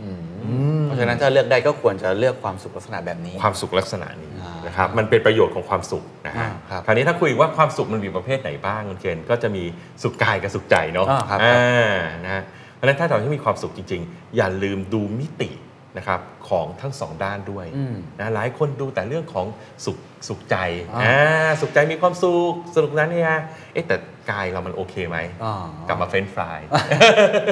จริง สุขใจไหมคุณเคน ฮะ สุขใจเนาะ ใช่ แต่ถามว่าสุขกายไหมมันไม่แน่ ระยะยาวก็ไม่ดี มันก็ไม่ดีนะ ฮะ ยิ่งยิ่งพวกเราใช้เสียงเยอะๆนี่จริงการทางของทอดเนี่ยมันมันเป็นเรื่องที่ไม่ดีเลย ครับ นะครับ ครับ เพราะฉะนั้นสุขเนี่ยเวลาเราพูดถึงความสุขเนี่ยอยากให้ดูความสมดุลด้วย สุขกายมากเกินไป อืม ผมเคยเจอคนหนึ่งถามว่าสุขของเขาคืออะไร สุขของเขาคือการนอน อืม โอ้โห สุกกายไหมสุกกายจริง ๆ นะฮะ แต่เขาก็หลาย ๆ ครั้งเขาทำงานไม่ ทัน กลายเป็นว่าเขาทุกข์ใจ ฮะ สุขกายมากเลย แต่ทุกข์ใจ เพราะว่าไปเททางด้านกายมากไปนิดนึง อืม แต่ใจเนี่ยมันมีความกังวล อืม นะเพราะคนเราทุกคนอยู่ในโลกเราก็ต้องมีอ่าความรับผิดชอบอะไรบาง ครับ อย่างนะคุณเห็นเนาะ อ่ามั มันก็จะเป็นแบบเนี้ย ครับ นะฮะในขณะเดียวกันสุขใจมากเกินไป แต่สุขกายเนี่ยก็ไม่ดี อืม ดังนั้นผมก็เลยให้ว่าอยากจะแนะนำว่าเรื่องความสุขเนี่ยต้องบาลานซ์ อืมอืมต้องสมดุล ต้องบาลานซ์ต้องสมดุล ครับ ใช่ทั้งสุขกายแล้วก็สุขใจด้วย อ่า อ่า โอ้พอเห็นภาพมากขึ้นนะครับว่า อืม มุมมองอาจารย์มองความสุขที่ อืม ค่อยๆ ลึก อืม ไปเรื่อย ครับ แต่ว่าเรามาตรงนี้ก็คือความสุขที่ อืม ทำแล้วมันมันดี ครับ ต่อคนอื่นด้วย ครับ ก็ทำให้เรามีสมาธิเพิ่มมา ใช่ กขึ้น ใช่ครับ คราวนี้อยากรู้ได้ไงว่าเรารู้สึกสุขจริงๆอะนะฮะที่เป็นสุขแบบ sustainable เนาะ อ่า อ่าแล้วสุขที่มันเป็นประโยชน์นะฮะอ่ามันคือความสุขแบบสงบมาคุณเกณฑ์สุขสงบสุขแบบอิ่มใจ อืม อื มันะครับ เป็นยังไงบ้าง ตัวอย่างเช่นที่คุณคนยกตัวอย่างหลายครั้งนะเรื่องการให้ของผู้อื่น อ่า อ่าการช่วยผู้อื่นการให้ของผู้อื่น ถ้าหลาย ๆ ท่านเคยทำเนี่ยจะสังเกตเลยว่าเมื่อเราได้ให้อะครับไม่ว่าจะเป็นการให้ของ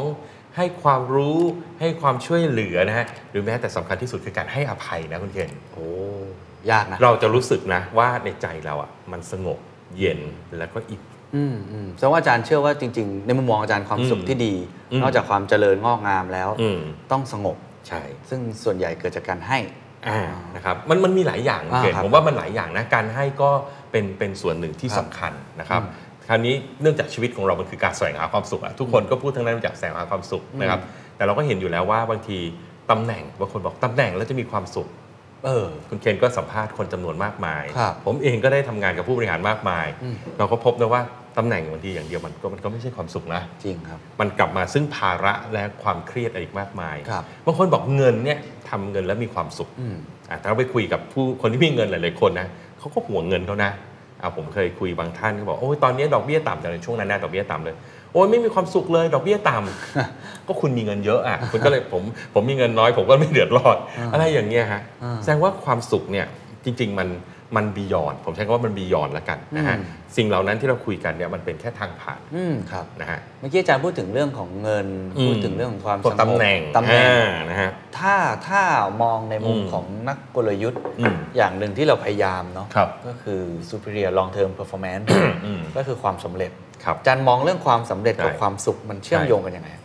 ความสำเร็จถ้ามองในระดับบุคคลนะคุณเคนความสุขเนี่ยผมคิดว่ามันเป็นปลายทางอะถ้าเราไปถามคนว่าทำไปเท่าเพื่ออะไรอะทำตำแหน่งสูง ๆ ไปเพื่ออะไร อ่ะเพื่ออยากจะเกษียณสบายอ่ะหาเงินไปเยอะๆทำไมอ่ะอยากให้ลูกได้เรียนดีๆ ท้ายสุดมันคืออะไรครับ มันก็คือความสุขทั้งสิ้นนะ อืม เพราะฉะนั้นหลักการจริงๆคำว่า performance เนี่ยที่ว่าเนี่ยถ้าเราพูดระดับบุคคลธรรมดานั่นเองก็อาจจะเป็นคำว่าความสุขนั่นเอง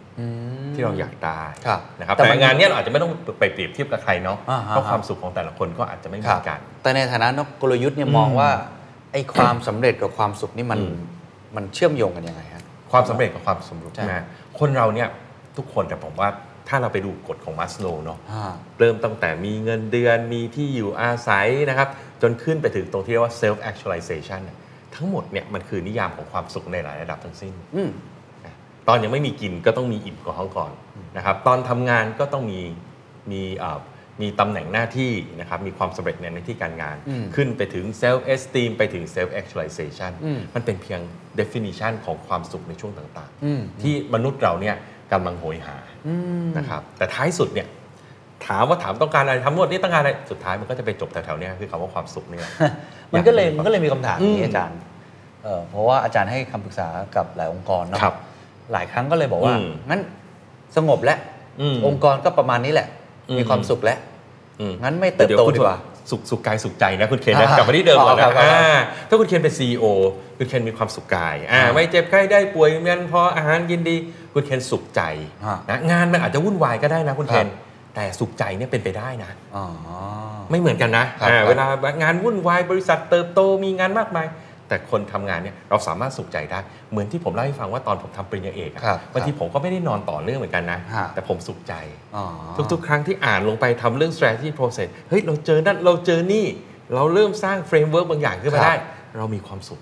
แล้วถ้าไม่ทำได้ไหมฮะไอนนี้ผมถามแบบสมมุติว่าในเชิงองค์กรนะ อืม เมื่อกี้เราพูดเรื่อง growth ใช่ไหม อืมอืมอืม บอกว่าเนี่ยปีหน้าก็ต้อง growth ทุกคนก็อยากได้ growth ครับ แล้วก็เป็นหัวข้อหนึ่งที่เราคุยกันเยอะมาก เยอะมากอืม อาจารย์เองก็เป็นคนที่ช่วยอะให้องค์กรมี growth ด้วย ครับ ถูกไหมฮะ ครับ แต่มองอีกมุมหนึง ถ้าเรามองเรื่องความสุขอันนี้ ครับ เราจะมองเรื่องปรัชญานิดนึงนะ อ่าอ่าอ่าอ่า เฮ้ยถ้าเกิดว่าตอนเนี้ยเราสุขกายสุขใจอยู่ แล้ว องค์กรก็โอเคอยู่งั้นเราก็ไม่ต้องเติบโตก็ได้นี่แล้วก็อยู่กันประมาณนี้หรือจริง ๆ แล้วมันควรจะเติบโตไปเรื่อยเพื่อหาความสุขความสำเร็จ คำถามต่อไปคุณเคน ถ้าคุณเคนอยู่เฉย ฮะ ๆ ไปยาวๆ มันยั่งยืนไหม ก็อาจจะไม่ยั่งยืนอ่า นะอันนี้เราทราบอยู่แล้ว อ่า ผมเวลาผมสอน strategy นะตอนนี้ผมก็ อ่ามักจะเปิดอันนี้อันนี้เป็น opening ใหม่ของผมนะแชร์หรือว่าแชร์กับทุกฝั่งนั่นผมจะถามเสมอเลยว่า ถ้าองค์กรเราประสบความสำเร็จแล้วเนี่ยแล้วเราอยู่ที่เดิมมันจะเกิดอะไรขึ้นนะครับมันจะเกิดปรากฏการณ์สองอย่างคุณเคน ครับ ถ้าเราประสบความสำเร็จนั่นหมายความว่าธุรกิจเราดีมีกำไรเนาะข้อที่หนึ่งเลยครับการแข่งขันจะมา อืม เพราะใครเห็นกำไรเมื่อไหร่ทุกคนก็กระโดดมาหมดเนาะ ตอนนี้เราก็เห็นภาพอยู่แล้วทุกธุรกิจมันเชื่อมโยงกันต่อไปหมด ธนาคารเนี่ยล่าสุดเนี่ยเราก็เห็นนะครับ ผลการประกอบการออกมาดีมากๆ ใช่ครับ เกิดอะไรขึ้นครับ ตอนนี้แบงก์ชาติจะปล่อย license virtual bank อ่าม มาเรียบร้อยแล้วเห็นไหม อ่า ชื่อบริษัทที่ไม่ได้อยู่วงการธนาคารเนี่ยวิ่งขอไลเซนส์กันทั้งสิ้นแหละ อืม เพราะฉะนั้นเทียบกันดูเลย ธนาคารปัจจุบันมีสาขามากมาย Virtual Bank เปิดมาไม่มีสาขา อืม ต้นทุนใครดีกว่า อืม ชัดเจนเห็นไหมที่ใดมีกำไรที่นั่นมีการแข่ง อืม ดังนั้นการที่เราอยู่เฉยๆเนี่ยหนึ่งคือมันไม่ยั่งยืนจากการการแข่งขันที่เข้ามานะครับข้อที่สองก็คือว่าการที่เราอยู่เฉยๆอะมันเป็นแต่โลกมันเปลี่ยนไปเนาะ อ๋อครับ คุณเคนทำรายการฟอร์แมตเดิม ๆ เลยแหละ แต่ผู้ฟังเขาเปลี่ยนฟอร์แมตไปเรียบร้อยแล้ว มันเหมือนเรายืนอยู่ที่เดิม แต่ทุกอย่างเนี่ยโลกรอบตัวมันกำลังหมุน นั่นหมายความว่าเราก็กำลังจะค่อย ๆ ล้าหลังลงไปเรื่อย อืม ๆ เพราะฉะนั้นการยืนอยู่ที่เดิมมันก็ไม่ใช่ออปชันอยู่แล้วคุณเคน เพราะฉะนั้นความสุขอาจจะเป็นณเวลานี้เราบอกโอ้ยผลการประกอบการเราดีแฮปปี้ทุกคนตามสบาย แต่ไม่นานความทุกข์ก็จะตามมา อ่า ผมจะถูกสุขแบบนี้ ผมก็เลยมองว่ามันไม่ใช่สุขที่ยั่งยืนเนาะ อ่าเข้าใจครับ แล้วไม่การวิ่งไปสู่อนาคตเนี่ยนะครับการหาสิ่งใหม่ๆมาทำก็ไม่หมายความว่าเราไม่มีความสุขนะคุณเคน อ่ามั มันมีความสุขได้กับการคิดกับการทำกับการลองกับกับสิ่งใหม่ อ่าไม่ได้จำเป็น อืม ว่าเวลาวิ่งไขว่คว้าหา ใช่ ความสำเร็จจะไม่มีความสุข ใช่ใช่ เพราะหลายคนจะมันก็จะมีคำพูดลักษณะแบบนี้เหมือนกัน ใช่ใช่ ไหมว่าจะวิ่งไปทำไมเนี่ย เออ จะแบบไขว่คว้าไปทำไม ๆ อันเนี้ยผมว่าเป็นคำพูดของคนเหนื่อย อาจจะ แต่เอผ่านบ้าง ออาจจะเหนื่อย แต่แต่เขาเขามันนั่งคิดอีกดีว่า ถ้าเขาเหนื่อยแล้วเขาหยุดแล้วมันจะเกิดอะไรขึ้น อืม ผมว่าเขาก็อาจจะกลับมาวิ่ง อืม นะฮะเนี่ยน้องๆของคุณเคนเนี่ยถ้าคุณเคนบอกว่าเอ้อทำงานเดิมๆเนี่ยทำเงียบไปอีก 30 ปี คุณแคนที่ดูสิ น้อง ๆเขาคงบอกว่าอืมไม่อยากอยู่นี่แล้ว ไม่ท้าทายเลย ใช่ ขอโปรเจกต์ใหม่ๆ พี่มันลองทำเรื่องนั้นเรื่องนี้กัน เดี๋ยวจัดให้ เขาจะมีความสุข โปรเจกต์ใหม่ ถูกไหมคุณเคน เพราะฉะนั้นเราต้องหาความสุขให้เป็นนะ อ่าๆคๆวามสุขที่นำไปสู่ความเจริญใช่ไหม อ่า ความเจริญก้าวหน้า มันก็กลับมาที่เรื่องของ strategy นั่นเอง โอ้ อ่า น่าสนใจ นะครับ เพราะฉะนั้นความสุขมันอยู่ที่กายกับ ครับ ใจ ตรงเนี้ยแหละนะฮะมันไม่ได้อยู่ที่รายเลย ครับครับงั้นผมถามอาจจะ อืม ท้ายๆของเรื่องความ คุ สุ ย ข กันคุยกัน ในมุมมอง สนุกดี อาจารย์เนี่ย เออ เอ่อเราต้องวิ่งหาความสุขไหม อืม อืมหรือว่าจริ ง ๆแล้ว มันอยู่รอบกายเรา ผมขอใช้คำนี้ในการผมว่าไม่ไม่อยากให้เขาวิ่งหาคุณเคนผมอยากให้ว่าหาให้เจอ ก่อน อ๋อ หาให้เจอก่อนคำถามหนึ่งที่เป็นคำถามเปลี่ยนชีวิตผมเลยนะเรียก ครั ว่า บ เปลี่ยนชีวิตผมเลยก็ได้ฮะหลายปีก่อนพอดีผมเคยเข้าไปเข้าหลักสูตร Human Performance Institute เป็นสถาบันของ Johnson Johnson นะอยู่ที่ฟลอริดาเขาศึกษาเรื่อง performance ของคน โอ้เหรอครับ เขาศึกษาเรื่องทั้งกายทั้งใจสปิริตชวลทุกอย่างเลยคุณเคนเขาถามว่าทำยังไงให้คนคนหนึ่งเนี่ยสามารถเพอร์ฟอร์มได้ดีที่สุด เขาเริ่มจากเป็นเอ่อเขาเป็นศูนย์วิจัยให้กับพวกนักเทนนิส อ๋อ ทำยังไงให้นักเทนนิสให้เล่นเทนนิสเหรอ อ่าฮะฮะ มีโค้ชไหมคุณเคน มีมีครับมีครับมีครู อ่าถูกไหมเพราะมีโค้ชแล้วคุณเคนก็ตีได้ดีขึ้น อ่าครับ ครับที่เนี่ยเขาเป็นแบบศูนย์ที่สำหรับเทรนนักเทนนิสระดับวิลเบอร์ดันอะ อืม เออแล้วเขาก็ศึกษาว่าเอ๊ะมันเกี่ยวกับกายยังไง เกี่ยวกับใจยังไงทำยังไงให้คนเนี้ยเก่ง เขาก็เลยแล้วตัวเนี้ยถอดเป็นหลักสูตรเคนเอามาให้กับพวก CEO บริษัทในอเมริกามาเรียนกัน โอ้ เออเป็นหลักสูตรสามวันผมโชคดีมีโอกาสได้ไปเรียนนะฮะคำถามหนึ่งผมจำได้ว่าทางสูตรนั้นเรียน 3 วันเนี่ยแต่จุดที่ผมได้ประโยชน์สุดนี่คือหนึ่งครับเขาให้โจทย์มาว่าให้คุณกลับไปนอนคิดว่าตั้งแต่คุณเกิดมาจนถึงวันเนี้ย วินาทีหรือเหตุการณ์หรือช่วงเวลาที่มีความสุขในชีวิตคืออะไร ให้เวลาหนึ่งคืน หนึ่งคืน หนึ่งคืนเห็นแล้วผมคิดว่าอันเนี้ยมันเป็นคำถามเปลี่ยนชีวิตนะเปลี่ยนชีวิต อาจารย์ เพราะว่า ต ห อบว่าอะไร ลายๆคนหลายๆคนเนี่ยไม่เคยคิดอย่างนี้ เออ เราปล่อยให้เวลาผ่านไปแล้วก็วิ่งแล้วก็วิ่งตามหาอะไรก็ไม่รู้ตามที่สังคมบอก อ่า นะยุคผมก็คือสมัยผมยุคยุคผมยุคเอนทรานเนาะก็ต้องเข้าคณะที่คะแนนสูงๆอะ อืม นะฮะบางคนเด็กรุ่นใหม่ยุคนี้ก็ต้องแสวงหาตัวตนเนาะทำยังไงให้เป็นที่รู้จักของสังคม คือมันเราวิ่งตามสังคมแต่เราดูถามไปว่า แล้วจริง ๆ ความสุขอะเราอยู่มันต้องนานขนาดเนี้ยมันก็ต้องมีความสุขบ้างแหละ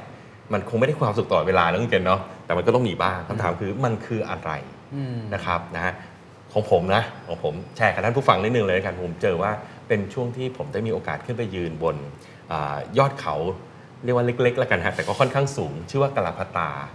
เป็นยอดเขาที่สูงประมาณ 5,550 เมตร โอ้ อยู่ตรงหน้าเอเวอเรสต์แล้วผมได้ไปยืนอยู่ตรงนั้นตอนช่วงบ่ายๆเย็นๆ แล้วดูพระอาทิตย์ตก อืม บนเอเวอเรสต์ โอ้ ผมรู้สึกว่าผมมีความสุขมาก คือย้อนเวลากลับไปอย่างเนี้ยมันก็ยังรู้สึกตรงนี้เส ยั ม ง อ รู้สึกดีอยู่ รู้สึกดีรู้สึกเย็นสงบ รู้สึกมีความสุข และมันคือเออเมื่อเทียบกับเรื่องอื่นๆ แล้วมันยั่งยืนด้วยคณะคราวนี้พอผมเจออย่างนั้นปุ๊บสิ่งที่ทำมาพี่ยุ่งเขียนใช่ว่าวิ่งตามหาความสุ ขไหม ผมขอเปลี่ยนคำนิดนึงเนาะ ครับ หาความสุขให้เจอแล้วทำให้มันเกิดขึ้นบ่อย อ๋อใจก็เล ๆ ยต้องไป แค่นั้นง ยอดเขาบ่อย คุณเขียนก็จะเห็นว่าเดี๋ยวเดี๋ยวผมก็ไปเขาโน่น อ๋อ เขานี้ เพราะมันเราเจอไงครับว่าตรงเนี้ยมันคือความสุข โอ้ แน่นอนเราคงจะอยู่ตรงนั้นไม่ได้เนาะถ้าอยู่ตรงนั้นก็คงคงอดตาย ๆ อาจจะไม่สุข อ่าอาจจะไม่ได้สุขทีเดียวนะมันมันก็ต้องสุดโต่งนะ สุดโต่ง ครั ก็ บ ไม่ใช่ แต่เอาเป็นว่าถ้าเราเจอว่าความสุขของเราคืออะไร เราก็ทำสิ่งนั้นบ่อย โอ้ ๆ ผมมีเพื่อนบางคนนะคุณเคนเชื่อไหมผมเคยถามเขาอย่างเงี้ยคำตอบก็คือตอนตักบาตรกับคุณแม่ตอนเช้า แต่ละคนไม่เหมือนกันได้นะ เป็นเรื่อง แต่พอเขา ง่ายๆ เป็นอย่างนั้น ก็ได้ ปั๊บเนี่ยมันคือสุขเย็นเหมือนที่ว่านะครับ เป็นความสุขตอนเช้าอากาศดีๆตักบาตรกับคุณแม่ อืม สิ่งที่เกิดขึ้นก็คือเขาก็ทำบ่อยๆเท่านั้นเอง โอ้ แต่วันไหนไม่ว่างก็ไม่ต้องทำ ผมประหลาดใจนิดนึงที่อาจารย์ไม่ได้ตอบเรื่องงานเนาะ เอ อ ก็ลองดูครับผมว่าไม่หลักจะมีหลายท่านก็ได้นะ ผมก็รู้จัก CEO หลายๆท่านที่ท่านมีความสุขกับงานของท่านจริง อืม ๆผมคุยกับท่านทีไรท่านก็บอกเดี๋ยวว่างๆท่านก็ไปเดินโรงงานแหละท่านมีความสุขกับการเดินโรงงาน ครับ ก็ก็เป็นความสุขจริงๆนะฮะ อ่า คือถ้าท่านมีความสุขอย่างนั้นก็ไม่มีปัญหาท่านก็ทำให้เกิดขึ้นบ่อยๆ แต่ขอให้หาความสุขที่มันแท้จริง ครับ ความสุขที่มันไม่ใช่ความสนุก อ่า ความสุขที่มันไม่ใช่เรื่องช็อตเทอม ครับ ความสุขที่ไม่ได้สร้างโทษต่างๆ ให้เกิดขึ้น อืม ความสุขที่ทำให้เกิดความพยายามทำให้เกิดสมาธิ อืม เป็นความสุขที่ได้ทั้งความสุขกายสุขใจ อืม นะครับนะฮะแล้วก็เป็นความสุขที่สงบและเบิกบาน โอ้ ดีจังเลยครับ ผมไม่ มันดู รู้เลยว่าตัวเองกำลังคุยอยู่ในรายการ กลยุทธ์ หรือหรือธุรกิจนะฮะ แต่นี่แหละครับคุณเคนถ้าเข้าใจเรื่องนี้นะเดี๋ยวมันจะมีผลต่อการแบ่งเวลาของเราในชีวิต อ่า ซึ่งเดี๋ยวเราจะมาคุยกันต่ออา ในตอนถัดไป แต่นี่คือความสุขอ่ะ นี่คือความ เรื่องความสุ สุ ข ข อ่า เอ้ยผมผมผมแชร์เรื่องตัวเองนิดนึง เล แล้ว ย กัน ดีเลยคุณเคน พออาจารย์ตั้งคำถามนั้นก็ อ่าคุณเคนฟังแล้วรีเฟล็กยังไงบ้างกับสิ่งที่ผม จริงๆ ก็มีหลายโมเมนต์นะครับ แต่ อืม โมเมนต์หนึ่งในช่วงระยะหลัง อืม ๆ ที่รู้สึกว่าอาจจะตรงกับสิ่งที่อาจารย์พูด เออผมมีความสุขตอนตื่นเช้ามาแล้วได้ออก อืม กำลังกายแฮะตอนเนี้ยกลายเป็นอย่างนั้นไปซึ่งเป็นเรื่องใหม่ของผม อืม คือผมเพิ่งเริ่มทำประมาณ 3-4 ปีเอง ครับ ก่อนหน้านี้เนี่ยโอ้ไม่ค่อยดูแลสุขภาพ อืม วัยรุ่นก็ตื่นสายเนาะแต่ว่าตอนนี้ก็ตื่นเช้า อืม แล้วก็ มันเป็นช่วงเวลาได้อยู่กับตัวเอง เงียบ มัน เงียบ มันเงียบ เย็น มัมี เย็น สมาธิใช่ เงียบเงียบๆเย็นเย็น จะจะจะฟิตเนสจะ วิ่ง จะตีเทนนิสจะว่ายน้ำก็แล้วแต่เนี่ย อืม มันได้มีเวลาเป็นของตัวเองจริง ๆ ครับ บางครั้งอาจจะฟังพอดแคสต์อะไรไป อืม ก็เหมือนได้ได้ทบทวนบทเรียน ครับ แล้วก็เป็นช่วงเวลาที่เราได้เริ่มต้นวัน อืม ใหม่อะคือหลังๆเนี่ยผมหวงแหน เออ เวลา เออ เช้า เออ มาก ครับ แน่เดียวเวลาไปเที่ยวต่างประเทศอาจารย์ เออ จะเป็นคนแบบเที่ยวจนถึงกลางคืนเนาะ อืมอืมดึกดึกๆไว้ก่อน สนุกสนุก เอาให้คุ้ม เอาให้คุ้ม อยากให้คุ้มอยากเห็นมือเยอะๆ ตอนนี้กลายเป็นว่าแบบเอออยากอยากตื่นเช้า อืม เพื่อมาวิ่งตอนเช้า อืม เพื่อได้สำรวจเมือง อ่า ในมุมมองที่ต่างออกไปจากเมืองที่ยังเมืองยังไม่ตื่นอ่ะ ครับ มันมันเป็นความสุข มันเป็นมันเป็นมือที่สดชื่นนะ มัน อ่า เงียบ ใช่ มันสงบนะ แล้วความรู้สึกแบบเนี้ยมันค่อนข้างทำให้เราได้สตาร์ท ครับ วันที่ดี ครับ แล้ววันนั้นก็จะเป็นวันที่แบบ อืม ค่อนข้างโฟลว์ ครับ ถ้าเกิดเราได้ได้ ใช่ ทำกิจวัตรอย่างนั้น อันนี้อาจจะเป็นมุ ใช่ มมองผมแล้วกันนะค แล้ รับ วคุณเคนสังเกตไหมนะเวลานั้นเนี่ยคุณเคนทั้งสุขกายและสุขใจนะ อืมใช่ กาย ได้ ก็ ได้ มีความสุข ออกกำลังกย ใจก็มีความสุขจริงไหม ครับ ฮะแล้วมันก็มีฉันทะก็คืออยากทำต่ออะ อ่า แล้วมันก็โฟล์อ่ะตีเทนนิสตอนเช้าก็อยาก ครับ ตีต่อไปเรื่อยๆ อ่าใช่ใช่ ไม่ได้รู้สึกว่าเอ้ยเมื่อไหร่จะจบสัก ใช่ ที ใช่ไม่รู้สึกเลย ไม่เหมือนกัน เพราะ น ระหว่างทางนี่แบบมีความสุข ก็เลย ใช่ เข้าใจอาม่าที่แตะก่อน เออ ตีห้าไปสวนลุม ไปสวนลุ มอ่านะฮะ เริ่มเก๋นะ ใช่นะแล้วมันก็ไม่มีโทษอะไรเล ครับ ยกับทั้งกับตัวเองแล้วก็คนอื่น ผมคิดว่ามันไม่ใช่ของง่ายที่จะหานะครับ อืม แต่ใครก็ตามที่หาเจอตรงเนี้ยแล้วทำให้เกิดขึ้น ครับ มากๆเนี่ยนะครับ ก็จะทำให้ชีวิตเนี่ยดีขึ้น เออ นะ เออจริง ๆ เป็นเรื่องง่าย ๆ ก็ได้เนาะไม่ต้องเป็นเรื่องยิ่งใหญ่อะไรก็ได้ ใช่ครับแล้วเราก็อาจจะไม่ไม่สามารถมีความสุขได้ตลอดเวลาเนาะ ครับ มันก็เป็นเรื่องธรรมดาตราบใดที่เรายังเป็นปุถุชน อืม เราก็ไม่ได้สามารถมีความสุขได้แต่เราทำให้มันเพิ่มขึ้น อ่า ต่ออย่างต่อเนื่องได้นะครับ โอ้ แล้ว ดี ชีวิต จัง ก็จะ ครับ ดีเนาะ อันนี้คือเรื่องของความสุข อ่าความสุข ทีนี้เราจะ รับ คุยกันอีกเรื่องหนึ่งเรียกได้ว่าเป็น อ่ะ ขั้วตรงข้ามเลยก็ได้ พลิกมุม What's your secret? ความตายมันทำให้เราเปลี่ยนวิธีคิดของเรา คนที่คิดว่าเขาไม่มีวันตาย เขาก็จะทำอย่างหนึ่ง คนที่คิดว่าเขาจะตาย เขาก็จะทำอีกอย่าง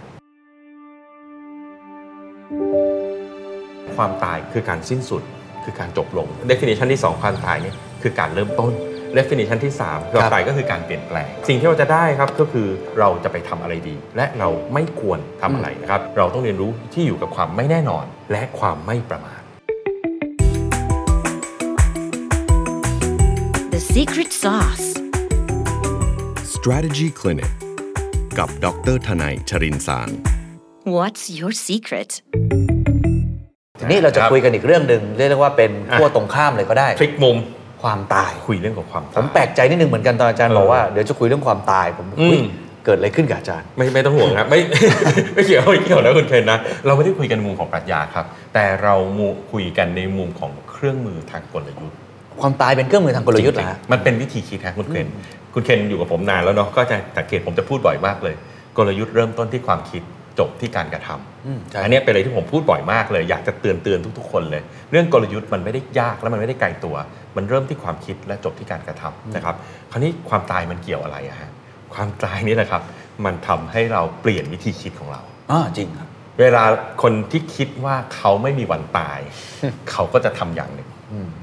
นะคนที่คิดว่าเขาจะตาย เขาก็จะทำอีกอย่าง จริงครับ มันต่างกันมาก อืม นะครับ เพราะฉะนั้นความตายก็เลยเป็นผมว่ามันเป็นคอนเซปต์ที่มันเป็นความจริงอะเราก็ทราบอยู่ว่าไม่มีใครหลีกพ้นความตายได้นะครับ เราไม่พูดถึงในมุมของคนก็ได้ เราพูดถึงเรื่องของสินค้าบริการ หรือแม้แต่บริษัทก็ได้ เราทุกคนอยากให้บริษัทเราเนี้ยยั่งยืน แต่เราก็รู้ว่าสัจธรรมในโลกมันไม่มีความยั่งยืน มันทำให้ได้ยืนนานที่สุดเท่านั้นเอง แต่ท้ายที่สุดมันก็จะต้องมีสิ่งที่เรียกว่าความตายเกิดขึ้น อืมมันต้องจบลง มันต้องจบลงใช่ครับคราวนี้ความตายนะฮะใน definition ของผมแล้วกันนะ ในมุมที่จะคิดและมีประโยชน์นะครับ เรื่องแรกก็คือมันคือการสิ้นสุด อ่ะ มันคือความการจบ ทุกอย่างมันต้องจบได้นะครับ ผมยกตัวอย่างง่ายๆเลย หลายคนเนี่ยซีอหลายท่านเนี่ยไม่คิดเรื่องการลงจากตำแหน่ง คุณเคนหัวเร้อนเลย จริง คุณ จ เก ริ ณ ง ฑ์ลองเซอร์เวยดูก็ได้ คุณเกณ จริ ฑ์ ง ทีโอที่คุณเงินสัมภาษณ์อยู่เนี่ยมีกี่ท่านที่คิดเรื่องการลงจากตำแหน่ง จริ ผ ง มเชื่อว่านะผมเชื่อว่าเกินครึ่ง ไม่คิดเรื่องนี้ อืม นั่นหมายความว่าไงครับ เขาก็ไม่เตรียมเรื่อง successor อืม และเขาก็ไม่เตรียมองค์กรของเขาให้พร้อมในวันที่เขาต้องลง อืมจริง แต่มันก็จะเกิดเหตุขึ้น ยังไงมันเป็นสัจธรรม มันเป็นสัจธรรมและมันอาจจะมีเรื่องอื่นๆ อะไรก็ไม่รู้ที่เกิดขึ้นมาได้ตลอดเวลา อืม ไม่มีใครอยู่ความฟ้า แล้วก็ไม่มีใครรู้อนาคต อืม นะครับเพราะฉะนั้นถ้าเราบอกว่าเราต้องการให้บริษัทเรายั่งยืน แต่ถ้า CEO คิดว่าผมจะอยู่ตลอดการ อันเนี้ยบริษัทจะเริ่มไม่ยั่งยืนละ อืมกลายเป็นความเสี่ยง กลายเป็นความเสี่ยงนะครับเพราะฉะนั้น definition ที่หนึ่งคือความตายคือการสิ้นสุดคือการจบลง ถ้าเราคิดเรื่องนี้ปุ๊บเราจะเริ่มเตรียมตัวแล้วว่าเมื่อจบเราจะยังไงต่อ อืมอืม สินค้าตัวเนี้ยมันจะเริ่มขายไม่ได้ ถ้าเราถ้าเราชื่อวันนี้ยังขายได้นะ แต่เรา ครับ ก็รู้ทุกคนก็เรียนการตลาดมา ก็รู้คำว่า product life cycle ใช่ แล้วถ้าเราลองมาคิดสิครับว่าถ้าสินค้าตัวนี้มันขายไม่ได้ อืม แล้วเราจะทำยังไงดี อืม เราไม่ต้องไปหยุดการขายมันนะ แต่แค่เราคิดเท่านั้นเองครับ เราก็จะรู้ว่า อ๋อ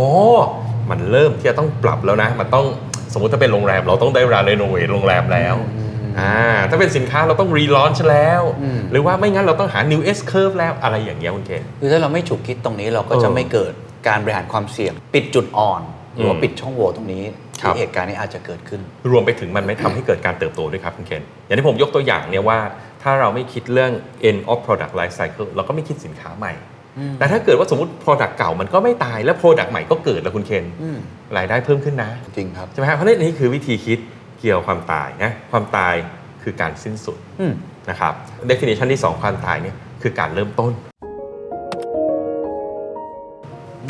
เพราะความตายเนี่ยมันคือการเปลี่ยนแปลงจากสภาพหนึ่งไปอีกสภาพหนึ่ง ครับ นะครับอันนี้ถ้าถ้ามาทางสาย เอ่อศาสนานิดหนึ่งก็จะบอกว่าคนชาวพุทธนะเราก็จะเชื่อว่าการตายของเราก็คือไปนการไปเกิดใหม่ ฮะกลับชาติ นะครับ มาเกิด อ่ากับชาติมาเกิดอะไรเงี้ยก็ว่ากันไปนะเพราะว่ามันก็สอดคล้องกับหลักวิทยาศาสตร์ฮะหลักวิทยาศาสตร์เนี่ยพูดเสมอเลยว่าสสารและพลังงานไม่มีสูญหาย อืม มันแค่เปลี่ยนรูปไปเป็นอย่างอื่นเท่านั้นเอง อืม นะครับพลังงานไฟฟ้าเปลี่ยนมาเป็นแสงที่ทำให้เราใช้อยู่ตรงนี้ อืม แค่นั้นเองครับ มันคือการเปลี่ยนแปลง เพราะฉะนั้นถ้าเราเชื่อวิทยาศาสตร์เนี่ย การสิ้นสุดของสิ่งหนึ่ง มันคือการเริ่มต้นของอีกสิ่งหนึ่ง ซึ่งอันนี้มันมีประโยชน์อย่างไรในเชิงกลยุทธ์ครับ เราจะได้มาคิดว่าเราจะเตรียมตัวเริ่มต้นอย่างไร มันคือแบรนด์ new start นะคุณเคน สมมุตินะฮะ ถ้าเกิดสมมุติเอ่อบริษัทหนึ่งละกันทำธุรกิจอยู่นะครับ แล้วเขาคิดได้ว่าอ่ะธุรกิจเขาก็ยังดีอยู่นะ แต่เขาคิดว่าเออถ้าเขาเจ้าบริษัทก็เจ๊ง แล้วเขาต้องเริ่มสร้างบริษัทใหม่ เขาจะเริ่มสร้างยังไง แล้วบางทีเขาได้สิ่งดีๆขึ้นมานะฮะ คืออันนี้มันเป็นวิธีคิดเนาะ บางคนเขาไม่ได้คิดหรอก แต่เขาเจอประสบการณ์เนี่ยแล้วทำให้ชีวิตดีขึ้น อ้าวจริงครับ ล่าสุดผมเพิ่งได้คุยกับรุ่นน้องคนหนึ่งที่ทำธุรกิจโรงแรมที่ภูเก็ตคุณเคน อ่า เออฟังแล้วผมประทับใจเนาะก่อนโควิด โรงแรมเขาที่ภูเก็ตเนี่ยลูกค้าเต็มเลยนะฮะเขาใช้พนักงานทำงานอยู่ 70 คนนะครับปรากฏพอโควิดเข้านะคุณเคนเขาต้องปิดโรงแรมหมดเลยเล y o อ f พนักงานหมดเลยนะฮะก็ซัฟเฟอร์อะซัฟเฟอร์โอ้ตอนนี้ก็แบบโอ้ยหนี้สินภาระดอกเบี้ยค่าใช้จ่ายอะไรผมก็ไม่รู้จะช่วยยังไงเพราะว่าโควิดมันก็ต้องหยุดจริงๆอะทุกคนก็หยุดกันหมด วันนี้ครับเพิ่งคุยไม่นานนี้เปิดเรียบร้อยแล้ว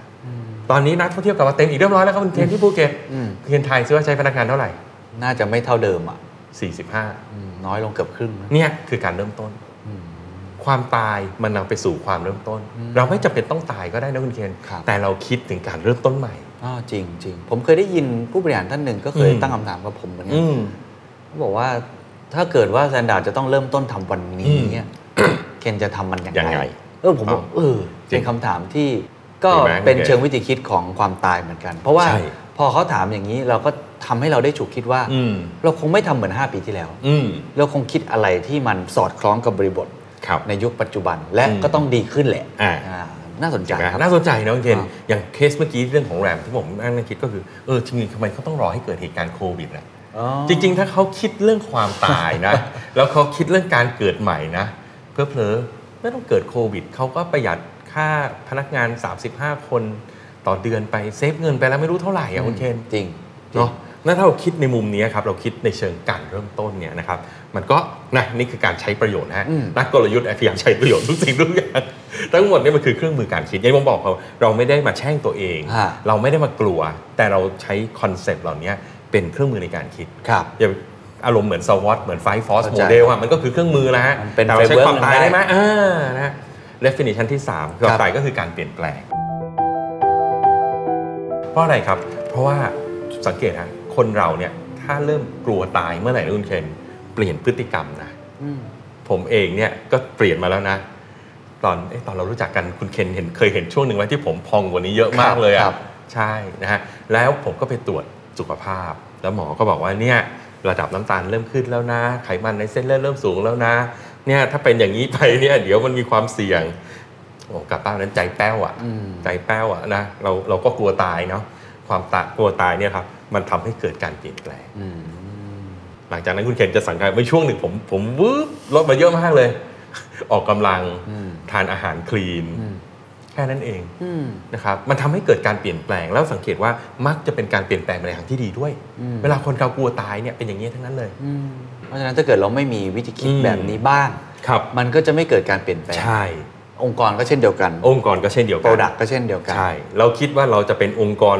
เราพูดคาว่าองค์กรยั่งยืนเนี่ยจริงๆ เราก็นั่นคือเป้าหมายถูกไหมฮะ อ่า แต่วิธีการจะทำให้เรายั่งยืนได้ ก็คือเราคิดเรื่องความตาย ก็คือคิดว่ามันไม่ยั่งยืนแล้วนะ อ่าแล้วไม่ยั่งยืนถ้ามันไม่ยั่งยืนแล้วเราจะทำยังไงกับมันอ่ามันไม่ยั่งยืนตรงไหน อ่า เราจะสร้างความยั่งยืนกับมันอย่างไร เห นะ มือ ครั นที่อาจารย์เคย ไป บอกว่าคือต้องฝืนธรรมชาติ เราต้องฝืนธรรม เพราะ ชา ธร ติ รมชาติมันคือความไม่ยั่งยืน ธรรมใช่ธรรมชาติคือความไม่ยั่งยืน ดูน้ำสิฮะน้ำก็ยังไหลลงทะเลอ่ะ อืม มันก็คือความไม่ยั่งยืน เพราะฉะนั้นคนที่จะประสบความสำเร็จเนี่ยก็จะเป็นคนส่วนน้อยที่แปลกๆ อ่าสามนิยามแล้วครับมีอีกไหมครับ นะฮะใช่ครับนะครับเพราะฉะนั้นทั้งหมดเนี่ยพอเราเริ่มเอานิยามนะอันนี้เป็นนิยามที่ผมบัญญัติเองนะครับอย่าไปหาที่ไหนนะครับทุกท่านก็นิยามจากบัญญัติเองว่าเออเวลาเราใช้ใช้เรื่องคอนเซปต์ของความตายเนี่ยเพื่อจะมาช่วยคิดว่าเราควรทำอะไรดี ที่จะมาสู่ความเจริญก้าวหน้านะฮะถ้าเราคิดว่าธุรกิจเราจะจบหรือตัวเราจะจบเราจะเริ่มทำอะไรดีอ่ะ อืม ถ้าเราคิดว่าความตายจะนำไปสู่การเริ่มต้นใหม่ เราจะทำยังไงให้เราเริ่มต้นได้ดี อีกครั้งหนึ่งนะฮะรวมไปถึงความตายนำไปสู่การเปลี่ยนแปลง ครับ ถ้าเรากลัวตาย เรากลัวว่า Product นี้จะตาย เราจะต้องเปลี่ยนแปลงยังไงโอ้นะฮะพอเป็นอย่างนี้เสร็จปุ๊บครับ สิ่งที่เราจะได้ครับก็คือ เรารู้ว่าเราจะไปทำอะไรดี และเราไม่ควรทำอะไรนะครับ เพราะมันเป็นธรรมชาติอยู่แล้วนะครับทุกอย่างมันมีขึ้นมันมีลง ครับ แต่ว่าเราจะขี่คลื่น ให้มันต่อเนื่องเนี่ยไปได้นานที่สุดได้อย่างไรนะครับ อืม เราเริ่มต้องมาคุยว่าอะไรที่เราต้องรีบทำ นะพอเรารู้ว่าเราเราเหลือน้อยเนี่ยอย่างเช่น ถ้าท่าน CEO ท่านไหนนะครับที่ฟังอยู่แล้วท่านเริ่มคิดแบบนี้บ้างนะ ท่านเริ่มลองตั้งเดทไลน์ของท่านได้ละว่าท่านจะอยู่อีกสักนานแค่ไหน นะครับ ท่านอาจจะอยู่นานกว่านั้นก็ได้นะ ผมไม่ว่าอะไรนะ อ่าฮะ แต่ท่านเริ่มคิดแบบนี้ แล้วสิ่งที่ท่านเจอว่าท่านจะพบว่าผมต้องรีบทำเรื่องนี้ไม่ได้ละ อืม นี่ถ้าผมลงจากตำแหน่งนะระบบเป็นแบบนี้มันไม่ได้นะ อืม ถ้าผมลงจากตรงนี้ไม่มีคนนี้ขึ้นมาช่วยดูแลตรงนี้มันไม่ได้นะ อืม แล้วท่านจะรีบสร้างสิ่งเหล่านี้ขึ้นมา และองค์กรของท่านนี่แหละจะเป็นองค์กรที่ยั่งยืน ครับ ท่านอยู่ก็เป็นการเสริมแรงกันขึ้นไป ท่านไม่อยู่องค์กรก็อยู่ต่อได้ อืม นะครับนะฮะและเรื่องเหล่านี้ก็ต้องใช้ mindset ที่ว่าเรื่องอนาคตไม่มีใครรู้หรอกครับ ว่าไอ้ที่ไอ้สิ่งที่เราคุยกันเนี่ยมันจะเกิดเมื่อไหร่ อืมจริงครับ เนาะมันเรื่องเหมือนเรื่องความตายฮะถ้าเอาตามหลักศาสนาบอกคนเราไม่มีใครรู้เลยว่า เราจะตายเมื่อไหร่ตายที่ไหนตายอย่างไร อันนี้มันเป็นเขาเรียกเป็นความลับของจักร วาล ไม่มีใครรู้จริง ๆ แม้แต่แพทย์วิทยาศาสตร์ต่างๆเนี่ย ครับ ก็ไม่มีใครสามารถรู้ได้นะครับ ดังนั้นเนี่ยนะครับท้ายสุดก็คือเราต้องเรียนรู้ที่อยู่กับความไม่แน่นอน อืม และความไม่ประมาท เนี่ยผมกำลังจะพูดประโยคนี้เลยว่า พอฟังอาจารย์มาทั้งหมครัดบ เนี่ยหลักคิดของความตายในเชิง อืม เครื่องมือกลยุทธ์ อืม มันก็คือทำให้เราไม่ประมาท อืม แล้วก็คิดแผนที่ ใช่ จะจัดการกับไอความเปลี่ยนแปล ใช่ งที่เกิดขึ้น แต่ว่าผมอยากถามใน อืม มุมของความเป็นจริงที่เกิดขึ้น เวลาเจ ครั อบ สถานการณ์แบบนี้ อืม เพราะเมื่อกี้มันคือ แบบเชิงทฤษฎีเนาะวิธีคิดต้องเป็นอย่างนั้นอย่างนี้ มมอืม แต่ความเป็นจริงอ่ะเวลามนุษย์รู้ว่าตัวเองจะตายหรือว่าเกิดสิ่งเหล่านี้เกิดขึ้น มันก็จะเกิด ครับ ความทุกข์ความกลัว ซึ่งก็จะตรงข้ามกับความสุขเมื่อกี้ที่อาจาร ครับ ย์พูดเนาะ ครับผม อาจารย์มองว่ามันเราควรจะจัดการกับไอ้ความรู้สึกแบบนั้นเนี่ยยังยังไงดีบ้าง อ่า เออ นะครับ ก่อนที่จะข้ามไปสเต็ปการเปลี่ยนแปลงได้เริ่มต้นได้ อ่าได้เข้าผมเข้าใจคุณเคนเลย เพราะเรื่องเหล่านี้มันเป็นสิ่งที่ไม่คาดฝัน อืม คนเราอะเวลาเจออะไรที่เราไม่คาดฝันนะนะครับ โดยเฉพาะทางลบเนาะ อืม อ่าทางลบเนี่ยอ่าซื้อหุ้นกู้ไว้ปรากฏเขาประกาศ default อืม ทุกข์ไหมทุกข์นะครับ คนส่วนใหญ่เนี่ยถ้าเป็นคนที่ไม่ได้มีปัญหาทางจิตจนเกินไปแล้วกันนะคุณเคนนะ เขาก็จะก้าวข้ามได้ อืม เพราะความทุกข์เนี่ยมันเป็นธรรมชาติกันอย่างทุกสิ่งทุกอย่างในโลกครับคุณเคนมันมันมันเกิดขึ้นตั้งอยู่ดับไปอะ อืม เวลาเรามีความทุกข์เราก็จะสังถ้าเราค่อยๆ ตามดูดีๆนะความทุกข์มันจะค่อยๆเบาบางลง อืม มันเหมือนกับเออถ้าเกิดหุ้นกู้โดนเบี้ยวเออวันแรกทุกข์มากเลย วันที่สองก็จะเริ่มทุกข์น้อยลง อืม แล้วสักพักเรากลับไปทำงานเราก็จะเริ่มแบบเออช่างมัน อืม นะครับมันเป็นอย่างเนี้ยนะครับพอสติมันเริ่มกลับเข้ามาเนี่ยเราก็จะเริ่มได้คิดแล้วว่าเออแล้วเราทำไงดี อืม สมมติหุ้นกู้ที่เราซื้อมันหายไปละเงินหายไปเท่านี้เอองั้นเดี๋ยวเราต้องเริ่มเก็บเงินใหม่ อืม นะครับเพราะฉะนั้นมองทุกอย่างให้กลับมาเป็นประโยชน์อีกครั้งหนึ่งนะครับ ส่วนคนที่ไม่อยากให้เป็นอย่างนั้นเลยเนี่ยก็คือจะต้องเจริญมรณะสติอยู่เนืองๆ อันนี้อันนี้ผมพูดจริงนะเพราะพระพุทธเจ้าสอนอย่างนั้นจริงๆนะ อ่าฮะ ให้เจริญมรณานุสติอยู่เนืองๆนั่นคือหมายความว่าไงครับ เราเราคิดเรื่องความเสี่ยงอยู่ตลอดเวลา อ่า ดังนั้นเมื่อมันเกิดขึ้นมันก็ไม่เป็นอะไร มันก็คือสิ่งที่เรา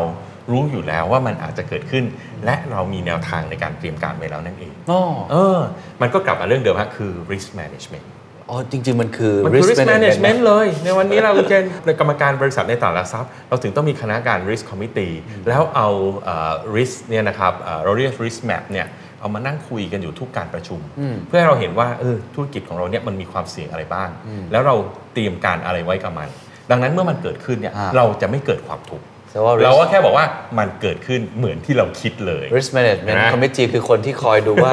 บริษัทอาจจะตายแบบไหนยังไงดูความ มี เสี่ยง อะไรบ้าง หม ที่อาจจะเกิด ขึ้นที่ทำให้เกิดผลกระทบในเชิงลบนะ ครั ฮะ บครับ แต่ส่วนใหญ่ก็ไม่คิดถึงตายหร อกครับ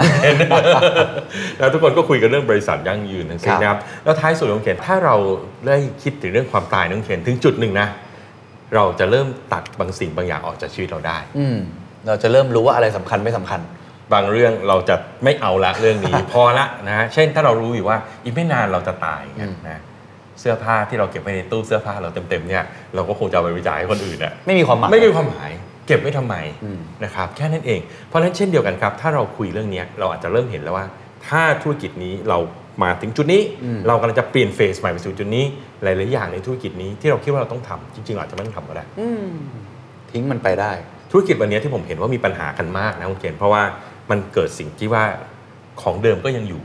ของใหม่ก็เสริมเข้า อืมอืม เหมือนเหมือนตอนตั้งบริษัทมีกฎอยู่ 20 ข้อฮะพออยู่อยู่ไปมันกลายเป็น 200 ข้อได้ยังไงก็ไม่รู้อ่ะคุณเคน อืม จากการคนนู้นทำผิดตรงนี้ คนนี้ทำผิดตรงนั้นผู้บริหารออกกฎตรงนี้มันกลายเป็นแบบนี้ เพราะมันเป็นแบบนี้ปุ๊บเนี่ยมันทำให้องค์กรเนี่ยเคลื่อนตัวยากนะครับเพราะว่าเขาไม่เคยคิดเลยว่าอะไรที่มันไม่จำเป็น